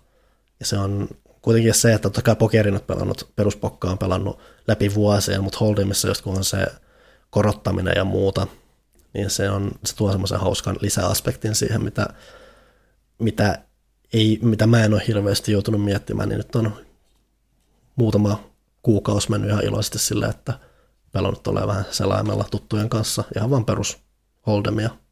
Mm. Mä muistan, mä kehunut Fungia joskus tässä kästissä, mutta se on semmoinen sienestyskorttipeli. Se on uskomattoman tylsän kuuloisesta teemastaan äh, huolimatta, niin ehkä, tai ehkä just sen takia yllättävän hyvä. Kannattaa, jos törmäätte jossain, se on tosi hauska ja erittäin kilpailuhenkinen. Joo. Menolippuahan mä oon paljon digitaalisessa muodossa. Se melkein jopa helpompi digitaalisessa muodossa, ei tarvitse kikkailla niiden junian kanssa, mutta sekin toimii myös fyysisessä kuosissa ihan hauska. Love Letter on puhunut siitäkin aiemmin, se on niin hyvä semmoinen, varsinkin semmoinen simppeli alkupeli, esileikki, koska se on niin mm. niin nopea pelata. Nykyään siinä on kanssa se versio, mikä siinä nykyään myydään, niin siihen mahtuu kuusi pelaajaa, kun alun perin siihen mahtuu neljä. Ja se kuuden pelaaja on yllät, ne uudet kortit, mitä siihen lisätty, on yllättävän hyviä. Ja silloin kun mä hankin ton niin mä olin aluksi vähän skeptinen siitä, että tässä on joku spy, jolla saat ylimääräisiä voittopisteitä, jos sä pelaat sen oikein, ja sitten on Chandlerilla sä sekoitat pakkaa ja valitset kortteja vähän sun mielimääriä, ja mä mietin, että tämä ehkä pilaa sen pelin hengen, mutta sitten kun me ollaan pelattu nyt sitäkin enemmän, niin se on nyt se ollut tosi hyvä versio siitä pelistä, ja vähän jopa et mehän pelataan myös paljon Love Letterin tuota Steam-versiota, missä on vaan se nelinpelin mahdollisuus ja sinne on niitä uusia kortteja. Niin välillä kun sitä pelaa, niin siinä huomaa kaipaavansa kanssa niitä uusia kortteja, sitä mm. nykyistä mallia. Love Letter on, se on, se on kovaa kamaa. Siitä on myös moni eri varioita, että Huttunenhan on hehkuttanut sitä Lovecraft letteria vai mikä se onkaan, mm. mikä on tulhuteemainen ja sitten on just jotain Batmania ja tämmöisiä. Mä en niistä ole niin välittää, kun niissä, ne kuten sanottu, mä oon vähän skeptinen niistä sääntölisäysmuutoksista, mutta ainakin just Love Letterin uusi versio oli jees. Hmm. Sitten tulee vielä kiitos hyvästä kästistä ja jatkakaa samaan malliin. Jos on aivan välttämättä pakko, niin tehdään niin. Koitetaan ehkä paremminkin joskus. Ehkä. Kyllä. Ottaako täältä vaikka sitten Sampsan seuraavaksi, joka kirjoittaa, että olenko ainoa, joka kokee sivutehtävät lähes aina turhaksi filleriksi? Kun rajattua aikaa käyttää pelaamisen, ei oikein jaksa kiinnostaa sivupuhastelujen tekeminen tarinatehtävien sijaan. Se riippuu hyvin vahvasti pelistä, että niin, vähän, niin vähän kuin mä en välttämättä ollut liekeissä Witcher kolmosesta, niin se on myös peli, joka vähän jopa pilas mulle sivutehtävät, koska se on niitä harvoja pelejä, joissa mä tein sivutehtäviä ihan vaan sen takia, että mä halusin nähdä, mitä niissä tapahtuu. Ne ei tuntunut just siltä, että okei, tämä nyt on vaan sitä, että mä saan jonkun kivan upgradein tästä tai muuta. Et se on peli nimenomaan, jossa mua ei kiinnostanut, mitä mä saan sitten palkinnoista, mä vaan halusin nähdä, mitä siinä tapahtuu, ja se on, mm-hmm. se on mm-hmm. melkein parasta, mitä peli voi tehdä. Hyvin monessa tapauksessa niitä sivutehtävistä tehdään lähinnä, että okei, mä saan jotain lisää expaa tai jonkun mekaanisen lisän tähän tai muuta. Mm. Mutta muuten ne on monesti, niissä on, kyllä se on joskus ihan perusteltua lisää semmoista sivusäätöä, että mä välttämättä aina filleriksi niitä sanoisi, mutta kyllä mm. niissä siinä mentaliteetissa, mitä sitä toteutetaan, niin se filleriys kyllä välittyy monissa. Mm. Mm. Siitä huolimatta, että ne monesti ovat filleriä, niin mä olen valitettavasti niitä ihmisiä, jotka on niin kompulsiivisia, että on pakko tehdä kaikki. Myös esimerkiksi mm. Final Fantasy 14, missä ne niin kuin palkinnotkin on ihan olemattomia, jos sä oot ylilevelinen niihin mm. tehtäviin. Ja siitä huolimatta mä etin niitä jotain myyrien korvalehtiä siellä pitkin poikin mantui ja käytän mm. aikaani siihen, koska en voi olla tekemättä sitä. Joo, siis se riippuu tosi vahvasti just siitä, että minkä tyylisiä ne sivutehtävät ylipäätään on. Että esimerkkinä nyt tuoreimmista, mitä on pelannut, niin Nier, Nier Replikantin tämä uusi versio, siinähän sivutehtävät on puhtaasti, että joku vanha farmeri on sillä, että no voisitko tuoda minun koirani luun tuolta jostain ja mm. minä sitten teen sillä jotain ja saat palkkioksi just, että mitään. Niin ei, ei se mm. nyt semmoinen inspa hirveästi. Mutta sitten taas, jos se on toteutettu just niin kuin Witcherissa esimerkiksi, tai sitten kuten Jakusa-sarjassa, missä niin kuin oikeasti sen sivutehtävä on sitten niin kuin monin paikoin niin kuin tietyllä tavalla sen pelin suolakin, että siellä on niitä tarinaskenaarioita, jotka on hyvin erilaisia sitä pääskenaariosta, mutta ne tuo siihen maailmaan sitä semmoista outoa hulluutta ja toisinaan jopa niin kuin minipelejä tai niin kuin kokonaisia tämmöisiä huikeita draaman kaareja sitten siihen siihen niin kuin esimerkiksi Jakusa Vitosessa se koko taksi, taksimeininki on ihan niin kuin sivupuuhastelua, mutta siellä on niin kuin aivan mahtavia settejä, niin niitähän sitten kyllä tulee pelattua, mutta sitten mä lähdin miettimään tässä, että onko esimerkiksi se, että jos sä pelaat jonkun Super Mario, sanotaan nyt vaikka Odysseyn, ja sulla jää vielä niin kuin sen, niiden niin kuin läpäisyyn vaadittavien tehtävien ulkopuolelle niin kuin vielä, kun niitä voi kuitenkin aika vapaasti vetää, niin, mm. niin, niin on, onko se nyt sitten sivupuuhastelu, jos on, niin kyllä ne tulee pelattua, koska se pelimekaniikka itsessään on niin mm. hauska, että sitä jaksaa, jaksaa pelata, että kyllä se niin kuin jonkunlainen semmoinen niin kuin mielenkiintoa pelillisesti tai tarinallisesti on oltava, että ne sivutehtävät niin kuin nykypäivänä jaksaa. Ennen, ennen mä olin kuten Johanna, mutta nyt tälleen kun on, on muitakin, mielenkiintoja, muitakin mielenkiintoja elämässä kuin pelit nykyisin, niin niin, niin, niin, niin kyllä sitä niin vähän miettii, että mihin sitä käyttää sitä aikaa. Marjossa on se, että kun ne on yleensä aika kekseliä, että niitä kuitenkin löytyy koko ajan, niin semmoinen mm. rohkaiseva sykli, että sä haluat koko ajan tutkia. Okei, no tuossa on varmaan jotain, no siinä oli jotain, mitäs tuossa mm. Tossa on jotain, että se sykli menee tosi hyvin siihen. Ja ne, ja ne haastaa hyvin eri tavalla usein mm. kuitenkin ne tilanteet Marjossa, kun se on niin pelimekaniikka mm. keskeinen, se, se, se, ne, mm. ne kaikki. Että, että. Mutta joo, et sen mä kanssa mainitsen, että mä puhun niistä mekaniikkallisista, niin toi uusi Neo The World Ends With You, niin siinä on, siinä haluaa tehdä niitä sivutehtäviä, koska sieltä sä sit saat semmoisen se käytännössä avaa sun tämmöistä tietynlaista kykypuuta enemmän ja sitten sieltä saa välillä jopa käytännössä uusia mekaniikkoja haltuun, että se rohkaisee. Mm. Joo, se, mu- vähän muuttaa, se vähän muuttaa, miten se peli toimii. Samsa mm. kysyy, että kuinka paljon aikaa pelitoimittajalla on perehtyä arvosteltavan pelin sivutehtäviin arvostelua tehdessä, niin mä olin sanomassa siihen, että nykyään tavallaan onneksi, mutta myös on silleen välillä haastavaa, että monesti sivutehtävien ja tuommoisen niin keräiltävän taakse on piilotettu, tai piilotettu, mutta niin lukittu ominaisuuksia, kykyjä, niin kuin hahmon kehitystä, mm. ja sitten niitä on melkein pakko tehdä, että sä pystyt jouhevasti siinä niin kuin etenemään siinä pelissä. Mm. Riippuu myös aika pitkälti myös siitä, että missä vaiheessa niin kuin deadline ja peli saadaan käsin ja kuinka iso se muuten on ja niin poispäin, mutta kyllä niin kuin kaikkea yrittää. Mulla lähtökohtaisesti on aina se, että mä yritän pelaa pelin läpi niin kuin vähintään ja useimmiten se niin kuin onnistuukin ja joskus sitten siinä ehtii sivutehtäviäkin siinä samalla. Mutta... Mitä mahdollisimman normaali läpipelu, mm. mikä tarkoittaa sitä, että sä teet jotain, vähintään jotain sivutehtäviä, mutta sä et välttämättä mm. siinä läpäisyvaiheessa vielä jahtaa niitä orjallisesti, että sä koe, että se on jotenkin merkityksellistä. Mm. Niinpä. Nykyään tietysti yleensä peliarvosteluissa on se, että pelit on nykyään niin paljon pidempiä kuin ne oli vielä ehkä jopa sanotaan kymmenen vuotta sitten, että, että, että silloin oli myös helpompi tehdä kaikki sivutehtävät, kun se olisi kuitenkin, että jos sä Assassin's Creed 2 keräät kaikki sulat, niin se on ehkä ilta tai puolta, ilta tai kaksi, niin, kun, niin ehkä vähän, vähän toista kuin nykyään, kun on miljoona, miljoona sitten muuta hommaa siinä, siinä kupeessa myös. Sitten otetaan tätä seuraavaksi vaikka Miu, tai Miu, Miu, Miu, Miu miten ikinä lausutaankaan. Johanna taas viime kästissä mainitsi Baten kaitoksen. Hämärästi muistan kuulleeni puhetta mahdollisesta uudelleen pelusta. Kuinka sen kanssa kävi? Onko Baten kaitos Origins tuttu? Vahva suositus sille. En mä aloittanut.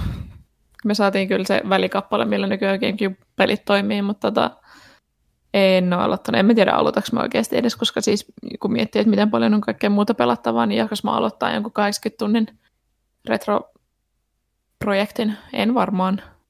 Patenkaitos Origins on tuttu. Sitä toivottiin kauheasti lapsena, että se tulisi, mutta se ei koskaan tule Eurooppaan, niin se pitäisi melkein niin kuin emuloida. Mm. No siinä tapauksessa mjuh, tai mjuh, mjuh, mjuh, mjuh, mjuh, jatkaa täällä näin, että viikonloppuna olisi edessä vähän retro-pelailua. Tarkoituksena on ottaa turpaan joka GoldenEyessa tai Perfect Darkissa. Voitosta on turha haaveillakaan. Kummassa kästiläiset mieluummin häviäisivät? Perfect Darkissa oli muistaakseni ase, jolla voi ampua seinien läpi. Jos, pelas, jos pelaisikin sillä, eikä kertoisi kaverille, joka ennestään ei peliä tunne. Kummassa ottaa mieluummin turpaan? Öö, varmaan Perfect Darkissa, koska sitä on tullut pelattua vuosien aikana vähemmän kuin Golden Knight, että Golden Knight kuitenkin pitäisi jotain olla vielä niin kuin jotain jäänteitä, mielikuvia, miten, miten homma toimii, niin siinä ehkä se, olisi se häviö vähän nöyryyttävämpää. Mä en niin pelannut noiden monin että sinällään ei niin väliä. Niin, mm. mullakin että mä otan turpaan kummiskin, niin ei sillä ole väliä, mitä mä valitsen. Mm. Ehkä, ehkä Golden Eyes on se, että mä todennäköisesti, kun ei ole seinien läpi ampuvia aseita, mä todennäköisesti mm. aavistus tietää, että miksi mä otan tässä hetkessä turpaa. Se on, se on ehkä ihan, ihan totta toki, mutta tosi mulla nyt tuli flasherit meidän GoldenEye monin illoista silloin joskus 90-luvun loppupuoliskolla, kuinka oli siinäkin se rasittava, että jos kentät tunsi liiankin hyvin, niin kuin me tunnettiin, niin kaverini Jani, terveiset hänelle, niin aina laittoi Promixity-maanet, eli liiketunnistusmiinas niin kuin spawn pointteihin, ja hmm. oli sitten saman tien kuin syntyikin, ja oli aina valmiina sniputtamassa niin kuin niissä kohteissa, missä tota, minne spoonaa, joten, joten ne kentät oli ehkä sen verran snadeja, että siellä pääsi, ehti liikkumaan paikasta toiseen tosi helposti. Ja totta kai kun sä pystyt myös niin kuin katsomaan ruudulta, että missä toinen syntyy, niin, niin, niin jos ei ole Promixtimainit siellä, niin sitten on jo snaippaamassa, niin, niin, niin oli sekin aika rasittavaa tietyllä tavalla. Sitten oli pakko tehdä niin kuin herrasmies-säännöt näidenkin mm. suhteen, että näihin ei turvauduta. joten, joten joo, ei se Golden aika ihan niin kuin, silleen, niin kuin, nyt kun miettii, niin on niin täydellinen monin peli sekään ollut, vaikka se oli ihan superisossa kulutuksessa. Sitten S. Usagi kirjoittaa pelaaja Fin puolella, että missasin kauden avauksen ja pari erittäin tärkeää kesäkysymystä jäi nyt tähän kästi. Joista ensimmäinen on, että ostiko Panu aurinkovoidetta? Ostin, mutta muistin käyttää sitä kerran. No niin. Se on parempi kuin ei mitään. Kesä Hirveä oli... hinta. No, onko kaikki aurinkovoitet niin saatanan kalliita? On. Se oli, se oli ehkä suurin järkytys tässä, kun mä en pitkä aikaa ostanut. Mitä? What? Se on todella it, tyyristä. It protects you. It must be expensive, yes. Sitten Usaki kysyy myös, että kesä oli todella helteinen. Mietittekö usein suosikkejanne talvikautta lumiaiheista kentistä videopeleissä? No eipä kyllä nyt kieltämättä tämä konnotaatio, onko se konnotaatio oikea termi tähän tapaukseen? Kai se on. Niin eipä tule hirveästi mietitty. Ice Zonein biisi viilentää. Mm. Ja ajatus siitä Mario 64 pingviinin heittämisestä oli laida. Niin. Sellaista se. Sellaista se. Haluatko joku mm. ottaa pahan arkkitehdin sieltä? Paha arkkitehti. Onko pelaajan tulossa Cruelty Squad-pelin arvostelua? Kyseessä on kotimainen yhden miehen indie-helmi, jolle arvostettu PC Gamer-lehti antoi hiljattain komeat 93 pistettä. Kyseisen teoksen ympärillä on muutenkin ollut kuhinaa pitkin vuotta, ja esimerkiksi God of Warin alkuperäinen luoja David Jaffe on omistanut YouTube-kanavallaan kokonaiset kaksi videota pelkästään pelin haukkumiselle. Ymmärrettävästi indie-pelejä arvostellaan lehden sivulla rajatusti, mutta olisi hienoa, jos nämä kohutuimmat kotimaiset tapaukset voitaisiin nostaa esille. Mä täytyy myöntää, että tämä on mennyt mulla niin kuin tutkan alta. Se on veikien tai semmoinen vähintään härskin näköinen teos, että ei siinä mm. mitään vähän edustaa just ehkä sitä taiteellisempaa indipuolta silleen tietyllä tapaa, että sen takia noin mm. menee varsinkin meidän tapauksessa vähän helpommin sivulmalle. Mm. Katsotaan nyt, onko, jos jostain, että joku, ei sitä koskaan tiedä, joku pyykkönen varsinkin, jos täkkiä tulee kulma tai mulla on sanottavaa tästä, niin ei, sitten siinä vaiheessa ei sanota, ei ainakaan, mutta. Mm. Kyllä silmäillään vähintään aina. Mm-hmm. Hajarikami. Kuinka pelitoimittajan tunnit riittävät kuukaudessa? Yhden arvosteltavan pelin läpipeluuseenkin menee helposti 20 tuntia ja se on jo puolet työviikosta. Sekoittuvatko työ- ja vapaa-aika koskaan? Tästä se just jotain jaksoa aikana jo monta kertaa valita. Joo, ei me kyllä työajalla pelata. Jos, jos pelataan, niin silloin se on sitten, että niin kuin, että on ihan pakko vaan niin kuin saada nopeasti, tai että on niin, kuin niin myöhäisessä vaiheessa, että tota, sitten on pakko laittaa niin kuin työtuntejakin siihen. Joo, äh, kyllä, sekoittuvat. Sekoittuu vähän liiankin. mä, mä voin ihan rehellisesti myöntää, että minun sosiaalinen elämä viimeisen 13 vuoden aikana on kärsinyt hyvin paljon tästä työstä, mitä minä teen huvikseni mm. vapaa-ajalla. Joo, ähm, me ollaan vielä kaikki kolme jossain määrin vähän huonoin reguloimaan sitä, että kuinka paljon arvostelupelejä me otetaan. Varsinkin Panu. Miten niin? Kaikki on aina järjestynyt? kaikki on aina järjestynyt, mutta at what cost? Et, et välillä sitä huomaa sitten, että okei, tässä on tosi paljon kaikki kivoja pelejä tulossa. Mä voisin ottaa ton ja mä voisin ottaa ton ja sitten sulla on yhtäkkiä neljä arvostelupeliä, mitkä pitää runnoa kolmes viikossa ja sitten kirjoittaa niistä vielä ne arvostelutkin ja se ei ole yhtään siistiä. Mm. Olen siis tehnyt itsekin niin öö, se, siinä on ehkä opittavaa, koska meillä on kuitenkin paljon avustajia, jotka voi meitä tässä avustaa, mutta me ollaan vaan vähän semmoisia ehkä liian hanakoita tekemään itse kaikki. Mm. Sitten Janneus kirjoittaa, että huomatteko koskaan sabotoivanne omaa pelaamistanne?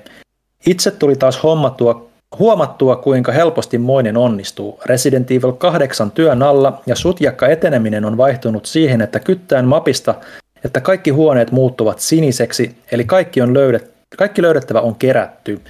Kello on kolme yöllä ja pyörin juuri ympyrää jossain pimeässä tehdashallissa 40 minuuttia löytämättä edes mokomaa kilkettä. YouTube paljasti, että katon rajassa vilkkuu jalokivi. Yhteenlaskettu aika tämän yhden huoneen puhdistamiseen yksi tunti, mutta eihän niitä nyt voi jättää keräämättä ja YouTubea ei haluaisi käyttää, kun pärjää itsekin. Arg. That's me. Tässä ressassa se on vähän rasittavaa, että kun se ei informoi sulle kauhean hyvin noista muutamista just noista sinne ympäristöön jonnekin ihan piilopaikkoihin isketyistä tuommoisista timanteista, mitkä siis toimii tai antaa sulle rahaa, mitä sä voit käyttää kaupoissa siinä – että se, jos se informoisi tuosta paremmin, niin tuossa olisi heti paljon vähemmän ongelmaa. Että mullahan, tosi tai siis se, että tuossa vaiheessa pelihän mä opin sen, että jos mä en löydä jotain asiaa huoneesta, mikä on merkitty punaisella, niin siellä on todennäköisesti joku jalokivi piilossa. Mä etin sitä maks 10 minsaa, ja mä totean, että en löydä eteenpäin, koska mä on mm-hmm. siinä vaiheessa melko varma, että okei, että mä tuskin menetän mitään valtavaa tässä, että siis pitää suhteuttaa asioita, ja tuossa ton esimerkin kannalta mulla ei käynyt niin, että mä olisin tuntiin pyörinyt siinä. Mä en kyllä tiedä tälle äkkiseltään että tuleeko mulla jotain muuta esimerkkiä mieleen. Mä en ihan välttämättä itse ymmärtänyt, että mitä tarkoitetaan tässä, tässä tapauksessa, että sabotoidaan tällä tavalla pelaamista. No siis se, että sä tiedät, että sulle ei ole kivaa, ja sä aktiivisesti teet jotain, mikä ei ole kivaa, ja siitä huolimatta teet mm. sitä, koska sun on pakko. Niin, koska no, perfektionismi, okay. niin sä niin sabotoit sitten sun omaa pelikokemusta siinä. No en mä tiedä, onko se niinku oman pelikokemuksen sabotoimista vaikka, koska jos mä, nau, jos mä nautin siitä, siis mä, mä nautin kyllä todennäköisesti silloinkin siitä, että, että, että mä etsin sitä. Jos en mä nautin, niin tota, sit mä en tee sitä. Joten Joo, en kai sabotoi. Siinä tapauksessa en sabotoi. Mm. Tiedän kyllä monesti, että en nauti tästä, mutta joudun silti tekemään sen, koska pakko. Ja mä vielä samaistuin tosi paljon tuohon, että ei voi katsoa netistä, koska osaan itsekin, vaikka fakta on mm. yleensä, että en osaa. Että jos mä oon niin 40 minuuttia etsinyt jotain, niin sitten se ei löydy. Meillä toisena myös on se, että me ei voida katsoa netistä, koska peli ei mm. ole vielä ilmestynyt. Sepä. Oliko siinä kaikki pelaajafista? Taisi olla. Taisi olla. Päivitetään mm. nyt vielä ja kyllä näin on tilanne. Pelaajalehden Instagramissa on Orhemeinen Lapland. Lisää Pathfinderia parin viikon päästä. Kenelle nakki napsahtaa arvostelun suhteen? Ehkäpä jopa muun kirjailija Janne Pyykkönen. Joo, Pyykkönen varasi sen noin kolme kuukautta sitten. Et se on kyllä menossa hänelle. En mä sitä varmaan kenellekään muulle olisi haluttu antaa. Ei, niin. meillä on kyllä muitakin, jotka sitä odottaa. Mä ainakin mm. koitan. Ja Minna on piirtänyt fanitaidetta mahdollisesta hahmosta viimeistä kaksi vuotta. Mm-hmm. Että tota, se ei olisi vitsi. Että kyllä, kyllä se sieltä varmasti tulee herättämään keskustelua meillä toimistollakin. Johannan MTG ja Final Fantasy 14 seikkailusta kuulumisia saatiin jo. Koskaan ei ole liian myöhäistä hypätä mukaan pitemmän niin ja peliskeneihin. No mä oon huomannut sen tosiaan nyt tässä varsinkin Final Fantasy 14 kohdalla, että ei se nyt ollutkaan niin kamalaa. Mm. Sitten Eesu Eesu. Moi pelaajakästin väki. Tässäpä pieni kysymyspatterista liittyen työn ja huvin sekoittamiseen. Korjatkaa, jos olen väärässä, mutta jokainen teistä lu- luultavasti jossain vaiheessa uh, nuoruutta alkoi haaveilemaan työstä pelialan kautta pelien parissa. Kysymys kuuluukin, missä vaiheessa aloitte huomaamaan, että se saattaisi olla mahdollista ja miten tämä tapahtui? Miten päädyitte työskentelemään pelimedian parissa ettekä esim. pelifirmoissa? Entä onko työtarjouksia tullut muualta pelialalta tai muista pelimedioista? Liian monta kysymystä, hei hei nyt. Koska huomasit, että olet päätymässä alalle tai voisit päätyä alalle, miten ja oletko harkinnut meneväsi jonnekin muualle duuniin joskus? Se oli no siis semmoinen siis trinity. aloitetaan tuosta, no okei, mulla on nyt auki tässä, eli missä vaiheessa nuoruutta alkoi haaveilemaan työstä pelialan pelien parissa? No jos niin pelien kehityksestä puhutaan, niin mä en, en varsinaisesti siitä ole ikinä haaveillut. Toki niin kuin ideoita on aina ollut, että toi olisi siistiä, mutta mä olen tässä vuosien varrella huomannut sen, että ideat, mitkä itsellä on ollut, niin muutkin ovat ne keksineet ja niin poispäin, mutta ehkä niin kuin kirjoittamisen parissa, niin mm, no, okei se ei ollut työtä, mutta se oli harrastus, mutta tein sitä kuitenkin ihan samalla mentaliteetilla kuin nykyään työnä, niin kirjoittaminen peleistä niin 16-vuotiaasta alkaen, joten en mä sitä oikeastaan ehtinyt edes haaveilla, se vaan tapahtui ja, ja, ja, ja, ja sitten se muuttui työksi sitten, kun pääsi pelaajalle ihan periaatteessa vaan kun kysyi, että, tai he haettiin avusta ja kokeili, että no toimiiko onni ja tässä sitä edelleen ollaan. Öö, onko siinä sitten jotain muuta? No vastataan nyt yksi kerrallaan. Mulla niin. ei varsinaisesti, mä oon aina seurannut, pelien tekemisessä on aina se, että se on aina, tai ison osan elämästä se on tuntunut just semmoiselta enemmän just sieltä taikuudelta, että eihän mä semmoista koskaan pysty. Sitten toki on opiskeluohjelmista kehitystä ja muuta tämmöistä ja tehnyt omia pikkupelejä, että sekin, mm. sekään ei ole mahdottomuus tällä hetkellä, mutta se on se, että varsinkin sitten on nimenomaan seurannut paljon erilaista pelimediaa, että on katsonut televisio-ohjelmaa, on lukenut lehtiä, ennen kaikkea lukenut lehtiä, niin se on lähinnä tullut siitä, että on pakko olla joku mielipide koko ajan jostain pelistä ja siitä on pakko huudella jostain ja tähän sitten päädyttiin käytännössä sitä kautta. Mullahan siis se mm. lopullinen tarinahan on se, että se miksi mä uskalsin, tai mikä pää, miksi mulle tuli päättäväisyys, että nyt kokeillaan tätä pelaajakeissa oli se, että mä olin pari kuukautta pessyt autoja maan alle ja todennut, että tämä on itse asiassa aika hirveätä hommaa, ehkä mä mieluummin kirjoitan videopeleistä. Ja tässä sitä mm. ollaan. Mm. Mä oon hyvin tavoitteellisesti tosi monta vuotta, siis yläasteelta varmaan asti, niin tähdännyt toimittajaksi. Se ei sille ole ollut koskaan tuntunut mahdottomuudelta, vaan se on ollut aika itsestäänselvyys. Mutta tota se, mitä mä päädyin tänne, oli se, että mä rupesin tekemään siis Turun Sanomille juttui 15-vuotiaana ja mä rupesin heti tekemään pelijuttuja. Sitten mulla oli ihan kiva portfolio, kun hain sitten harjoitteluun pelaajalle sit yliopiston kautta. Mm. Ja sitten jäin sille tielleni. Et aika suoraviivainen tie. Mutta mm. miten päädyitte työskentelemään pelimedian parissa, että käsin pelifirmoissa? No mähän eihin ole pari vuotta Tampereella pelifirmassa töissä, että kyllä mulla ihan yhtä lailla kiinnostaa niin kuin viestinnän tekeminen pelifirmoille, koska Suomessa ei ihan hirveästi näitä pelitoimittajan paikkoja ole, että jos mm. tälläkin firmalle joskus jotain tapahtuu, niin kyllä se on sitten se, minne tie vie seuraavaksi. Tuon viestintäpuoli periaatteessa on kiinnostanut pitkään, mutta kyllä mulla on myös semmoinen tietynlainen muukin luovuuden osoittamisen, hyödyntämisen tarve mm. monipuolisemminkin, että kyllä mun siis osittain, miksi mua kanssa kiinnostaa puhua peleistä, on se, että mua just kiinnostaa myös se, että miten itse voisi, mitä itse voisi keksiä joskus näiden suhteen ja mm. mitä ideoita itsellä voisi tulla ja niin poispäin, että en mä siis mahdottomana näkisi, että jos joskus mahdollisuus aukeisi, niin kyllä mä ihan pelien parissakin voisin työskennellä. Mm. Ö, onko työtarjouksia tullut muualta pelialalta tai muista pelimedioista? Ha! Kuka meidät huolisi? ah.